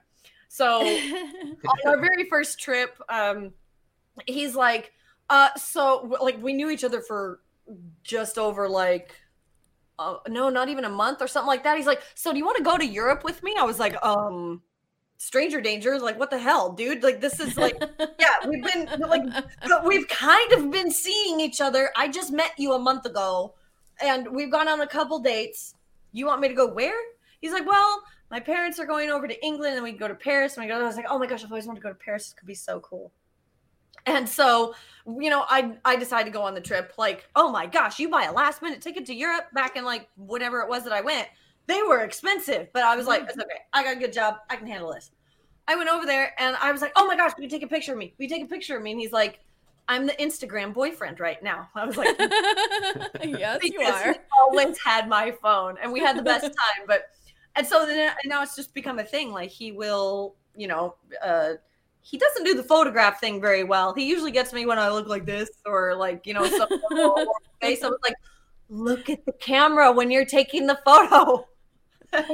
but he'll film me for my YouTube videos and you know, he'll he'll do all of those things and uh, you know, like every guy, he'll just get like fed up and just like, okay, are we done yet? Can we go? right And right, it'll right. be like almost nighttime. I was like, no, I just want to find one more. one more one more just one more one more.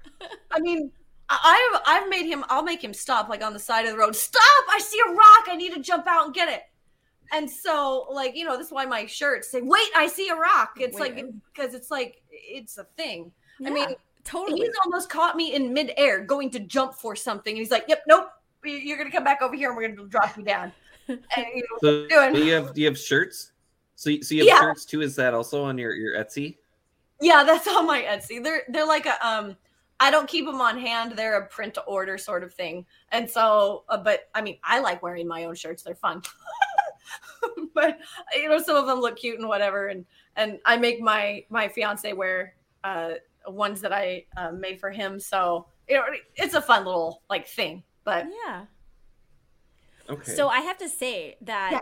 one of I mean I'm impressed with so much about you, but one of the things that I find incredibly impressive is that like you are this professional woman who is doing movies, um, you're modeling, but in the midst of all of that, you find the time to connect with nature and to do what you love and to create content for rock hounders. And that to me is just so incredible. Like I love that you still hone in and connect to like your love of geology and share that with others in the midst of like all of this like you know the stardom that you're you're rising to like sorry it's my cat she's right in the front of the camera Oh, i'm that's listening okay. though that's okay What's your cat's name? Uzuri. it's Swahili for beautiful. Uh, she's a Savannah cat, and she's wants my attention right now. She's been sitting on the floor, like batting the floor. Sorry, do you I'm, I'm listening though. do you find that so i guess do you find that creating content is more of like um like an, a time of peace for you? Or do you is that more of like just an you know like a job for you? Like how where do you see yourself with the content that you're creating you know as a rock hound? Do you see do you see yourself continuing to do that? Do you want to grow with it? Is there you know a, a plan with that? Or you just kind of just going with the flow? So honestly um as far as uh, the content that i create it is it's my job. Um the if i'm not which happens rarely depending on either where it is or if i have time i do get like independent consulting jobs to go out and look for uh, or look at people's minds and whatnot but okay so you still do that okay. Oh yeah, and so people will, uh, you know, want me to either go look at their stuff or to, um, you know, examine it. But it's sometimes it's just, a, oh, we would love for you to do this. Can you? And then there's like no follow through, and so I'm like, okay. And so I mean, honestly, and you know, this is just because hey, it, it is what it is, and uh you know it like the starving artist sort of thing you know if you're on food stamps you've made it sort of deal but like last year for it because i just did my taxes because i was dreading doing my taxes. Yeah I me too. two weeks ago. Absolutely hate it because mine believe it or not they're kind of complicated but like i made nothing last year. And it's the least amount of money that i have made in the past 20 years. And i'm like there's something wrong with me. Like you know th- so it's scary. It's like if if you don't get these little jobs if i don't sell enough on etsy if i don't have enough views on youtube if i don't have enough views on facebook um it's like and tiktok doesn't pay it um and instagram loves to just kind of do this. So i'm like okay.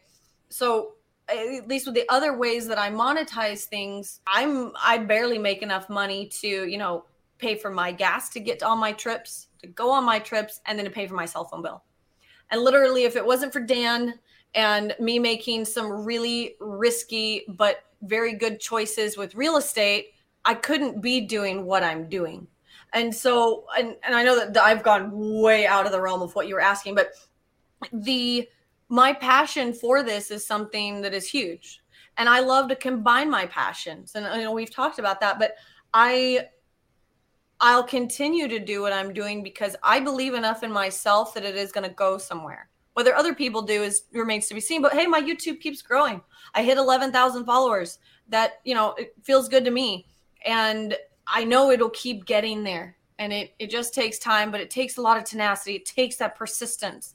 And it takes people slamming the door in your face for you to find like the little teeny tiny window or even a doggy door to crawl through and you just got to keep going Yeah, you yeah, yeah. have to pursue it you have to keep that passion open That that's a really good message. And actually, no, it did answer my question because it, you believe well, you you have a passion in this, and you believe in yourself, and that between that passion and believing yourself is your drive to continue. So, Mm-hmm. I mean, that's exactly what it is, and that, I think that it's it's admirable. It's Thank very you. admirable. Yes. Um, we're going to check and see if we have any other questions here. Um, I think somebody back here I here did have one. asked about our, ro- our favorite rocks. Was that that we saw? Um, Um, yeah, I can bring I can bring that up. Yeah, yeah, I want to bring that up. Elley, what's your favorite rock or mineral? Oh gosh, this is a very very loaded question. I'm so sorry. Uh, I don't have one. Because I like too many, and it just depends on the one that I am finding right now. Um, I would say all encompassing. You know, when I have to pick one, I would say that my favorite mineral is corundum because yeah. it, you know it's sapphires and it's rubies. Sapphires are some of my absolute favorite gemstones. Uh, it's amazing, and you know, but I love all of them. Like, and, and it and it's such a bad thing. Like every time I open up like a new agate or a, something that I hope is a geode, it's like, oh my gosh, this is my favorite rock. but I can't say that as well. It's not my, you know, those aren't rocks; those are minerals. So there's a huge difference, huge Yeah. disconnect. And so each one is my favorite every time I find something. did. Yeah, yeah, yeah. So I know that it's not an answer, uh, but that's my answer. It's all I've got because it just depends. I mean, I have an entire case that is just full of things that I really love, things that I've found that bring me joy and it makes me happy. And I was like, oh, all of these are my favorite, and they're all different. And and Ben, you mentioned yours was from the last time we had you on. Yeah, uh, I'm sure Elley knows it. Uh, Slickenside. that's You know not. Slickenside? That's a fi- that's a rock, yeah, from a fault. Yeah, Rock yeah. or those, mineral. I, yeah, I've I've always, for whatever reason, like when I first learned about them, when learning about geology, I was like, this is so cool because it's it's one of those that like what's always drawn me to it is the stories that you can get just from looking at a rock, and so to oh. think like, okay, this maybe was like like I have one that I found in Montana where it's like, okay, this is like a red like mudstone that was formed in some you know marine environment, and then it was deposited and uplifted and then was a part of a fault and you can actually feel the grooves on it of where the fault was moving and you know it's like you can just learn so much just by looking at it and so Mhm. that that was one of you know one of mine um which you know they're not really pretty to look at and most Oh, not true. people kind of are but yeah no i that's those are always for whatever reason it's just been something that have always just kind of connected with me Oh, I agree. Like they're fascinating. When I'm in an, a mine, especially an underground, like adit or something, and you can see that everything was there because of a structure system, and you find the fault lines and you see where they propagate and where they're going, and then you see the slickenlines from the drag. You're like, and this is why we have this post mineralization done. And, and so no, I'm I'm a huge fan because you pick it up and go look at this, and people are like ew, and you're like no no no you don't understand and so but so i get where you're coming from I think my favorite, um, Mhm. and that's just because um, the area that I live in in the Great Lakes, we have a lot of different like long wave um, fluorescent minerals. Um, and so one of my favorites is the Wernerite scapolite. And um, oh wow and it's um, a, a bright fluorescent yellow. It's so gorgeous. and so that's my absolute favorite. But I know as I grow and this hobby, it will likely change. But for the last probably three years, that's been my favorite and one thing that um, I enjoy actually collecting when I'm out on on the Lake Erie beaches. So that's very cool. I haven't been over there yet to go like look well, for- when you come, you better call me and I'll take you.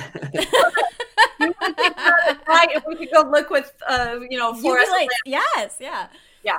yeah. i'd love that. It's a lot of fun like on the beach shore at night. I mean like you know and a lot of people are like oh you know Yooperlites whatever no big deal blah. They're like people think they're like trash rocks whatever. But i'm just telling you there is no greater feeling than being on the lake at night hearing those waves crash hitting the rocks. You're by yourself you see the stars. It's just oh it's just and then you're looking for these lights or these rocks and then they just glow. It's just it's an incredible feeling so it's yeah I, yeah, I've always said like the the Yooperlites the sodalite like i've always been like you know there's so much better sodalite that like the stuff from greenland like will just blow your Oh, socks yeah. off. Mhm. but i mean if if like i'm going to michigan at the the end of may and i am definitely going to a beach and i'm bringing my lights and i'm going to walk and i mean it is yeah it's i think a lot of it that's really nice too is it's not like super common so it's not like you see and it's just a Oh. beach of you know glowing I'm always rocks by myself but it's when like I'm out there. Yeah.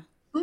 yeah yeah and it's like and you just walk and you're like oh Oh, is that Yeah. one you know and it's that's whole Yeah, like kind of like you're cool. really trying to find something Yeah. It's, yeah it's uh-huh. fun. Yeah. It's peaceful. the because I have a I don't know if you guys like how deep dived you did or whatever, but I have a video about you know the the sodalite in Greenland and finding it on the beach and whatnot. But I had no idea it was going to be there, and I'm so frustrated in myself about not bringing some back. Oh no no no! I brought oh. 22 pounds of rocks from oh, Greenland. Oh, cool. I had to get a special permit from the country really? in order to export rocks out. I had oh, to know how many kilos I had of each one and what they all were. And uh, Q uh, in Greenland, she is the one that helped me out by filling out the permits to make sure that I could bring them back. Oh, good, good, so, good. Yeah, no, oh, I definitely did. But what I was going to say is, I'm so frustrated that I didn't bring my own black light. Oh. I used somebody else's oh. light, and unfortunately, uh, the I would use the term the assholes that uh, had the black lights that were there um, were very stingy with them after they realized that I was getting more camera time. So thank God I used them when I did. Otherwise, like you can't find them. And so after mm-hmm. uh, my birthday there, which was the worst birthday of my entire life, mm-hmm. um, just be I just I've, I'd never cried so much in one day in my life. Like I, I I kid you not because of the way I was being treated by these jerks because they I was the person that was showing people what to do. I was the one using terms that were correct. I was the one that has the experience. Mm-hmm. I'm doing this. I'm this is not something I do as a hobby on the weekend. This is my life. Right, right, right. So they got mad at that because yeah, the cameras followed me. The cameras were watching what I was doing. That wasn't my fault, but they were jerks about it. Mm. And so um after my birthday, I didn't get to use their lights again, and I was li- I was there for three months, and and my birthday was in the first three weeks of being there, mm. and so I was like, wow. this freaking sucks, but at least thank goodness some opportunity to. oh yeah, I got to use it as best I could, and I I was up for, um, I think the second time I got to use it was in uh, Alisapa. Oh yeah, yeah, yeah, yeah, yeah. Walking around, yeah, and, and that was I think um my sixth biggest viral video. Overnight, it got three million views. Oh, bet. For finding a piece of rock, and I flipped out so bad. I was like, I thought oh I was. Oh my god! because it, it was glowing. I mean, it yes. was like it was on fire. Fire, yes. And yeah. I've never seen one that big before. And every person thought it was fake and like it was staged. I was like, uh, no, this is like, real. So this is real. So so for the sodalite then was, was some of it the hackmanite, like the tenebrescent? Um, I don't know if you've seen those that have come out of there either, because that's like that's actually talking about favorite minerals. That's like one of my like favorites now that I've gotten a few Greenland pieces. Yeah. Um, I don't know. I don't know if you've gotten any of the tenebrescent hackmanite Mm-mm. from there. Yeah, because that's the oh yeah, because that's really cool. What I've been trying to do is find a piece because they're so expensive right now, but I want to really get a piece. I've talked to someone that he does carvings with rocks, and I really want to find because it'll change colors then after it's exposed to the UV light, and then it'll fade back. And so I really want to get like a carving of something that oh, you can hit it with the UV light, and then it'll like change color and then fade back. Are, are you talking about um, tugtupite? Uh, Tugtupite does do some of it, but like so, oh, like yeah. the sodalite, the sodalite there. So okay, so what did you say hack, it was hackmanite? called? Hackmanite. Yeah, hackmanite. So it's it's like a clear yellowish kind of color in daylight, and then after you expose it to UV light for a while, it turns like purple, like amethyst deep dark purple, and then slowly, like after like a couple days or a day or so, like sometimes even shorter if you hit it with like just a normal flashlight, it'll fade back to its normal color. And people that have had it for a while uh, um, they haven't noticed any changes over time. Like you can do it as many times. Like i've got pieces of barite from uh, Hartsel, Colorado, that you can leave it out in the sun and it'll change from like a yellowish color to blue, but mm-hmm. that's it. It'll stay blue forever. Like it's permanently changed. But with the Hackmanite from Greenland, um, I know there's some too, like out of I think Mount St. Hilaire in um, mm-hmm. Ontario. I know some of that Hackmanite does it too but the tenebrescence, um, and then uh, Afghanistan too has some, and it's crazy. Yeah, Yeah, from uh from Ontario. Yeah. So and it's it's it's like my favorite thing and it it's the prices now are like getting much higher, but like I really want to find some that cuz it's so cool cuz it's like like I love showing it to people cuz they'll be like how much purple do you see? And I'm like there's none and you hit it with the UV light for like a few minutes and then you go okay now and they're like well now there's purple. Yeah, it's crazy. I love yeah, that's like my new favorite. You know, and like now that you say this from the stuff that I did collect, because I uh, uh, like four or five different spots throughout Greenland, I collected some of the rocks. You know, just based on either the uh, the phenocrysts or the whatever was going on. I should just see if any of it does Yeah. that. You should totally Like yeah. I am because if you didn't know about it, then you probably you may have it and not even realize it. Uh-uh, no, I, I I didn't, and I I knew that sodalite was in Greenland. I just didn't think it was going to be where I was at, and so I brought like the um the scorpion finding light, which is like has zero power, and so I'd have to be like this Oh. close to the ground, like looking for stuff. Like uh-huh. you just you'd have to be right here. You couldn't see anything, and and and so when I used the other people's lights, you know, you could be standing up as a normal human being and look around and go, oh my gosh, there it is. But I'm gonna have to look this up because I researched Tugtupite to death, and so I got some of that, which was awesome. But I didn't know about the Hackmanite. And I'm my brain's going nuts right now. I'll just have to, I'm gonna have to figure that out. Yeah, I, I've been because I've, I've been following like you know the fluorescent mineral like Facebook groups and things, and so like when I first started seeing it, because then um, like there's someone that he's collected a lot of Greenland rocks, um, and they they sell it on eBay, Mhm. and I I like to, I've, I've gotten a few pieces um that way, and I mean Are we talking about are we talking about Mark Cole? yeah Yeah. yeah so yeah shout, his shout out to Mark Cole.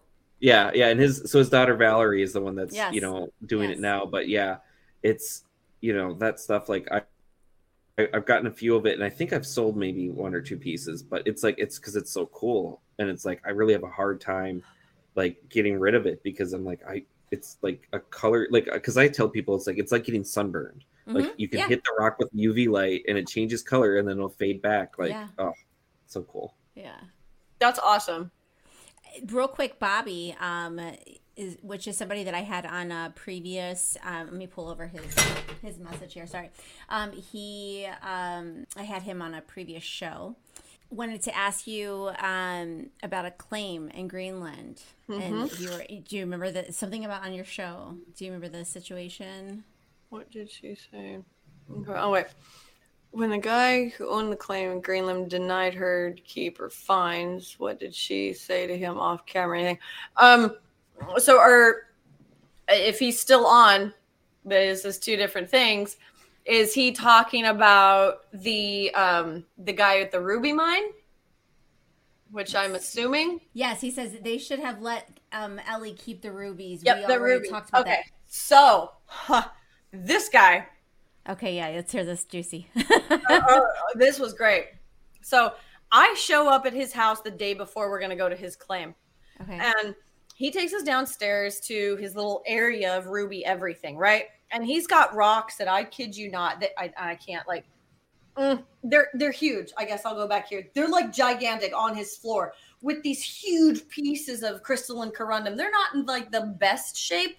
You like it's cool because they're so big, but they're like the pieces that you would break off to use like in a classroom to show people what corundum is to like scratch Okay. it to see that it scratches everything so up. not gem quality no but then he had a whole nother section that was gem quality where he had Okay. gone through and he had made a ton of different jewelry with them and put them in local shops. And you know he talked all about it. And he was supposedly a geologist. Mm, i have questions there. That's a whole other story. But he had this claim that he got at this beautiful area and he talked all about it how it was you know a little bit of a hike to get there but we could go there and we could see all this stuff. Um, he also um, which was a like a fact or, or whatnot he had the largest um, solid crystal of corundum in the northern northern hemisphere. Literally it was this tall. And it was Wow. perfect that came down and it was beautifully shaped. And i have pictures of me holding both of the the two giant ones that he extracted. And they're in this like phyllite type weird material that sucks to get off of the um the corundum. But because i had gone to the the ruby mine before that and they let me help like do stuff to the crystals and whatnot. That's not on camera but they let me help do all kinds of stuff which was cool. Right. um so this dude's like yeah so we can go to my mine tomorrow and um you can dig stuff up. You know you'll be able to keep it. You can you know we'll just all hike up there. It'll be a great day. Plus the tv show itself Uh-huh. said that i would be going on a tugtupite hunt which i never did and i would be going on a ruby mine hunt and whatever you find you get Uh-huh. to keep Okay. Okay. This is this isn't something that i wrote that i signed Okay. so but but to me i'm like yes this is like my favorite freaking like you know type of crystal Right, because corundum you just said was like your favorite mineral, right? Yeah. Okay, yeah. so like yeah when i have to like deduce it and take it down it's like yeah it's corundum like i have to you know and so i was so excited i couldn't even believe it. Well we get to the boat we get on the boat we get we're driving along and the um the dude's like sitting there and he's kind of like shady. And he, he's like and we're like we can't, I can't wait to get there. He's like yeah we brought the water saw we brought these picks we brought hammers we brought all of these things. I was like okay that's good because like you know we brought like a rock hammer and like that was it. So he didn't tell us how far we had to hike Okay. Oh my gosh. So we get there. It's everything is soaking wet because you're walking through weeds that are like up to your knees, like all these bushes and you're tramping around. And it decided to rain. Well, we get further up the hill and it starts to snow. So we're freezing cold, we're soaking wet, and we still like we're in this layer of fog now. And he's like, um, I think it's that way. Maybe it's over there. I was like, oh my gosh. He's like, well, the last time I was here it was by helicopter. We're like, oh Okay. serious right now? like, so we're like five miles into this, straight up a hill. Like, Right. and I'm like, oh my gosh, I can't believe it. So we get onto this ledge and we start mm, like looking around and stuff. And I start to see it on the rocks. I was like, this is what we're looking for. This is it. And he's all, oh, yeah, okay. We go that way then. I'm like, this is your claim. Are you serious right now? So I was like, having it. Hugh was with me and she's like, I could strangle him. I was like, yeah, me too. This is, I'm, and she's like, let's just keep going. So we keep walking.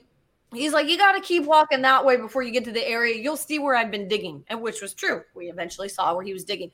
So we are pounding on rocks. My my hands are numb, like completely, literally. I can't feel my fingers. It's so cold, and like big, huge snowflakes are coming down, and it's like you can see like this, like all of my stuff. I can barely see what I'm doing because of like my hoods and my jackets and whatnot.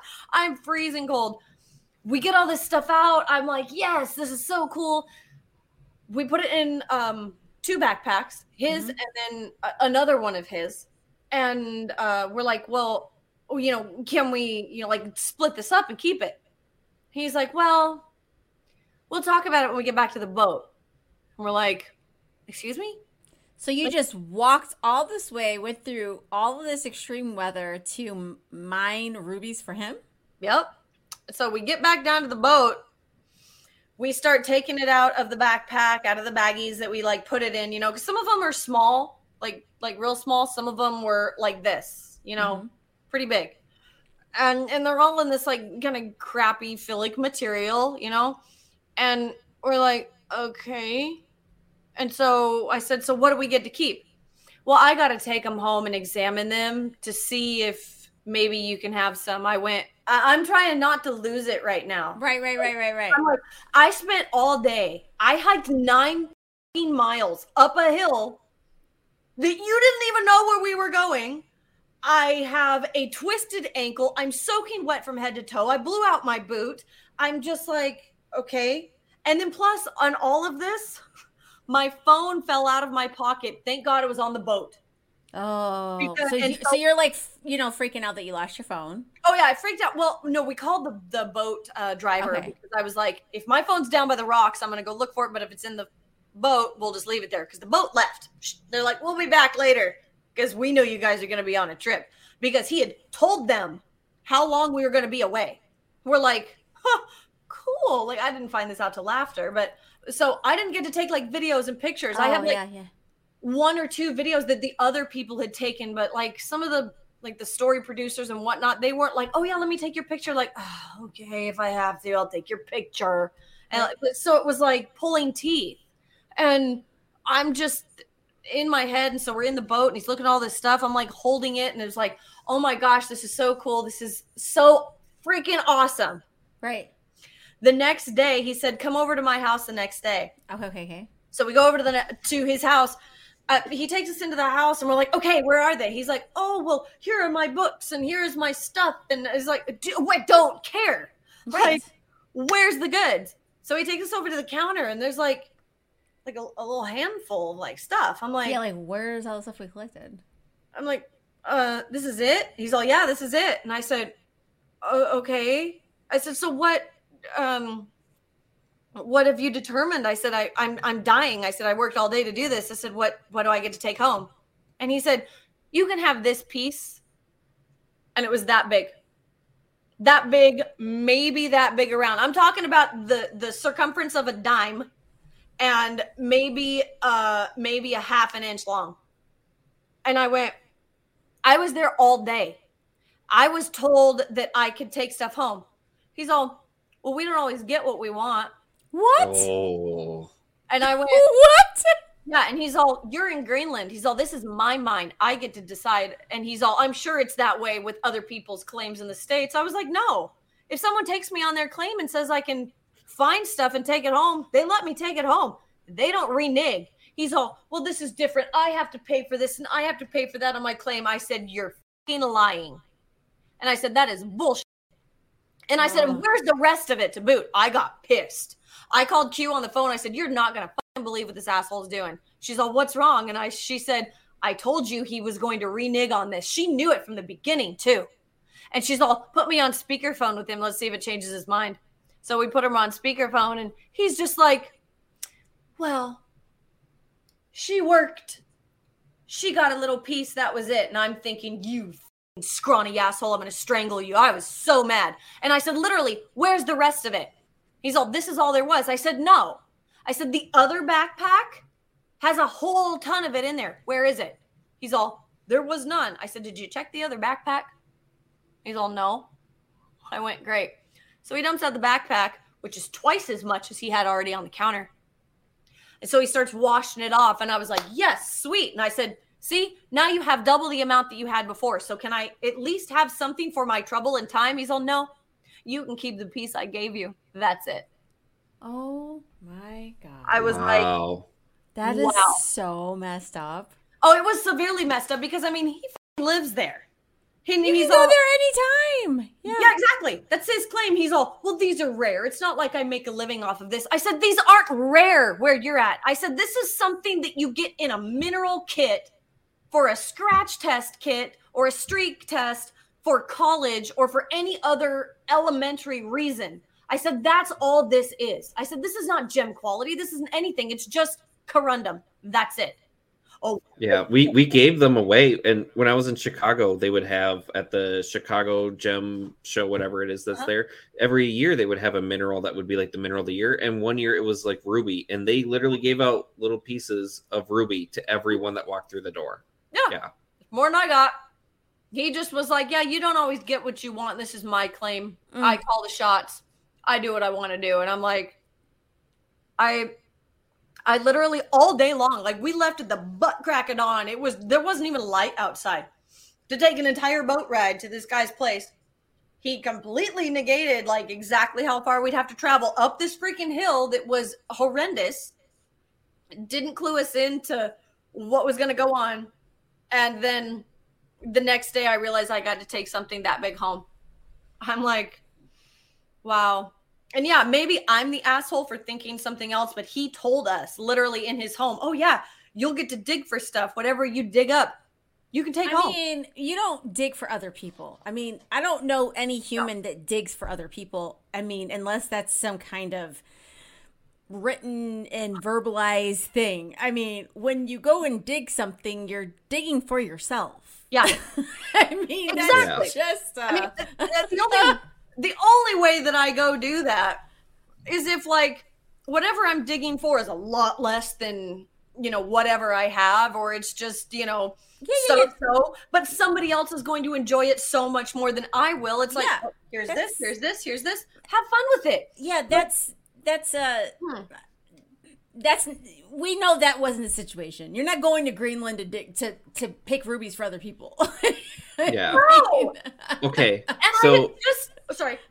Oh no, I was just gonna say. So you weren't able to keep some of the rubies, but you did say you brought back a bunch from Greenland. So like, what was your like favorite that you were able to bring back from So- from Greenland?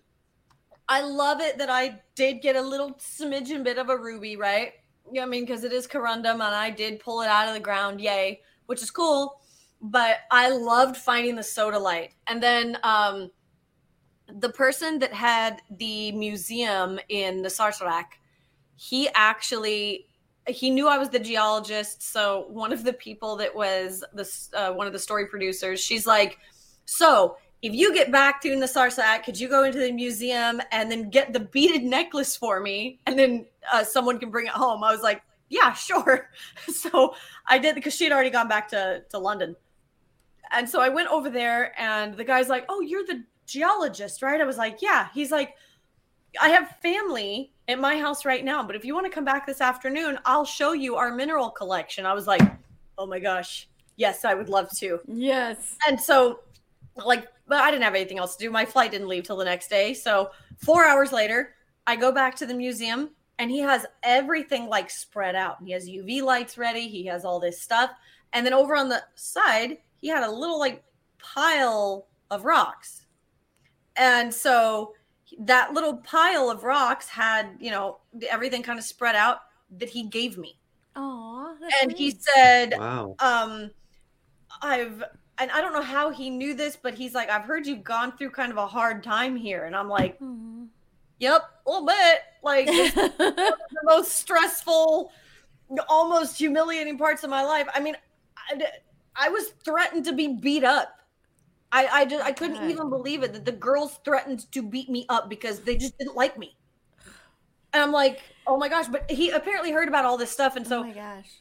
he wrote down what everything was on a piece of paper. He even and it was so cute. Oh, nice. he Yes, would that's take always nice. like the piece of mineral and then, you know, he would put it on a piece of paper and then he traced the mineral and wrote the name beside it. so it. you could remember in case the paper got lost with the mineral.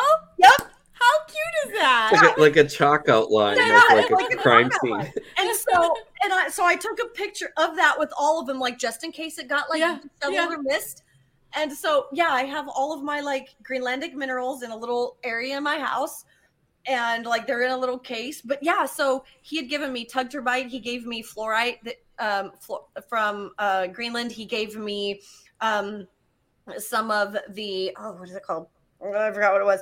It's like kind of their their moonstone, uh, so to speak. It was really pretty. Um, there was a little bit of oh, I can't. I don't know why I am lapsing the name, but it's a feldspar crystal. Per- pastorite, perestrite. No, no, it, it has like a beautiful blue argilurescence to it. Okay. Um, and anyways, if you get it wet, you can see it like really pretty. And then he gave me two different. Labradorite? Yes, thank you, thank you. Labradorite. Okay. my mind just was like can't couldn't think um and the two different types of sodalite because they have a the complete like white version there that once Mhm. it's the orange and then they have the bluish color there as well Mm-hmm. and then um he also gave me a piece of microcline that they get there and uh, just a couple other little little things and i was like this is so incredibly sweet Yes. I, I just i couldn't even believe it like amazing person Yeah, and you know what? That that's kind of like a I don't know. From my experience, like, and it's different depending on what you consider yourself: a rock hound, a prospector, you know, whatever you are in the hobby. But like from my experience, like from the rock hound experience, I have never gone somewhere where we haven't given and exchanged like rocks from our area to another person in their area. It's just kind of like a thing you do. Mhm. So like I that's incredible that you had that experience and terribly bad that you from the other person who treated you that way because I can't even imagine somebody coming to inviting you to their claim and saying like, "Oh, you get to have this little tiny little thing." Like, what? I, Yeah. I've never even, you know, not even you. You found it yourself when Oh, yeah. you know here in and over here in the U.S. You know, it's like when we go to different places and we meet different rock hounds and we prospect just like you know not, not only get to we'll take you to where you hunt but like here here you can also have this this is you know just because it's like you live in a completely Mm-hmm. Yeah. different area and you don't have access to this and it's like Yes. you're like oh thank you like thank you so much because i may not come here again or if i do it maybe once or twice so like Yeah. so And- i'm glad that you had an experience of uh, you know a good person in the hobby because god that's insane yeah no it was it was absolutely nuts for sure i i was uh, just flabbergasted by that guy and so and that's why uh you know and for people that have watched the show i ended up going to uh, the greenlandic ruby store which is in Nuuk in their mall and i actually ended up buying um like like that, I- make, that infuriates me even more that you had to buy it Mhm. yeah so i actually bought a ruby for everyone on the claim Aww. Small. Mm. And then I bought myself one uh, plus a pair of earrings that had like a little teeny tiny, and we're talking to like small, like, and so I'm gonna like draw a little thing. I have it actually too, if you want to see it, but like we're talking little, oh tiny yeah like really, Oh, really little. yeah. Hang on, let me grab the one really quick because I keep it in its little case. oh wow that's one he gave you No, no, no, this is mine that I bought. he bought that's beautiful and so it's really pretty. It's it's more considered a pink sapphire, and then the one that I got to keep. Mm. Hang on, it'll focus. oh yeah yeah yeah So real crappy. yeah totally Like I've filed off all of like the philic material, but that's Yeah. wow so it's got Hmm. its natural shape, but that's it. wow So frustrating. so frustrating. Because yeah, he didn't dig shit. Like he went to go find water for his saw and then he came back and like sawed out a couple things. But like Q and I were just we were hitting with with sledgehammers and chisels and like I was trying not to break a finger because my fingers were so numb hmm that I- I couldn't feel where they were on the chisel. like that's how Wow. cold it was. wow. And I was just blown away. So yeah, I ended up, you know, spending a fair amount on my little tiny, you know, ruby that I bought because I was like, damn it, I'm not going back with nothing. This is pathetic. But yeah, that guy, total dickweed. Like, I hope karma comes back to kick him so bad in the balls he never can produce children again. Like, no, will not happen. so where do you where do you see yourself do you see yourself doing any other um reality geology shows? Do you see yourself doing your own? Like what is, is there a future with ellie and geology and television? Oh hell yeah. Like so I would um my me doing a show on my own has been pitched to a couple different people. i think it would be great. And so both to PBS and Netflix. And so I am really really hoping um that I will get something soon. And um yeah that's so awesome. we'll see. yeah that's So awesome. would that be like like a travel show, like different rock hunting places, or like just you adventuring? Okay. Yeah. So um uh there's been like a couple different things that have been thrown out there. One, one of them I can't talk about, but the other one would be yeah, me exploring different parts of the US at first. Uh yeah, with minerals and talking about rock hounding and the geology that is associated with that. Very And cool. you know, there's there's not really been anything like that, you know, that comes from a perspective uh, from someone like me. And Yes. not that I'm all special, but like no I, but I have a completely different perspective on the world for all of the experiences plus my backgrounds. And so I want to go do that. No, I am not the stereotypical geologist. Like people are like, yeah, you need a beard and a beer gut and Yeah. gray hair, and Yeah. like then you're a geologist. Flannel shirt. Yeah. I do have those because they're super comfy, but i think But- that's awesome yeah and so yeah that is something that i very much want to do and i'll continue to do you know tv and and uh, movies and stuff like that i have um a couple movies that i'm doing this year already but i really hope to start like filling it up a little more but i mean the audition world is very difficult and so it's something that you have to just keep trying and keep doing and believing in yourself to do it. Absolutely. Yeah. And before we let go um, for tonight, I do Mm-hmm. have one question for you. Okay. Um, for those people who are watching uh, or listening who are newer in the hobby and Mm-hmm. want to know, like, you know, they love rocks or they love being in nature, what is something that somebody who wants to start collecting, what is a piece of advice or even um, even if it's it's down to some kind of equipment what's something that you would recommend a new rock hound um, invest in in in rock hounding? Uh, So, uh, like, start to kind of perfect your kit, um, whether it's you know a hand lens or uh, like a mineral test kit or you know a good backpack, water bottles, like that kind of like standard stuff. But when it comes to actually your area, there are a lot of very very specific rock hounding books and mineral collecting books that you can go get for your specific state.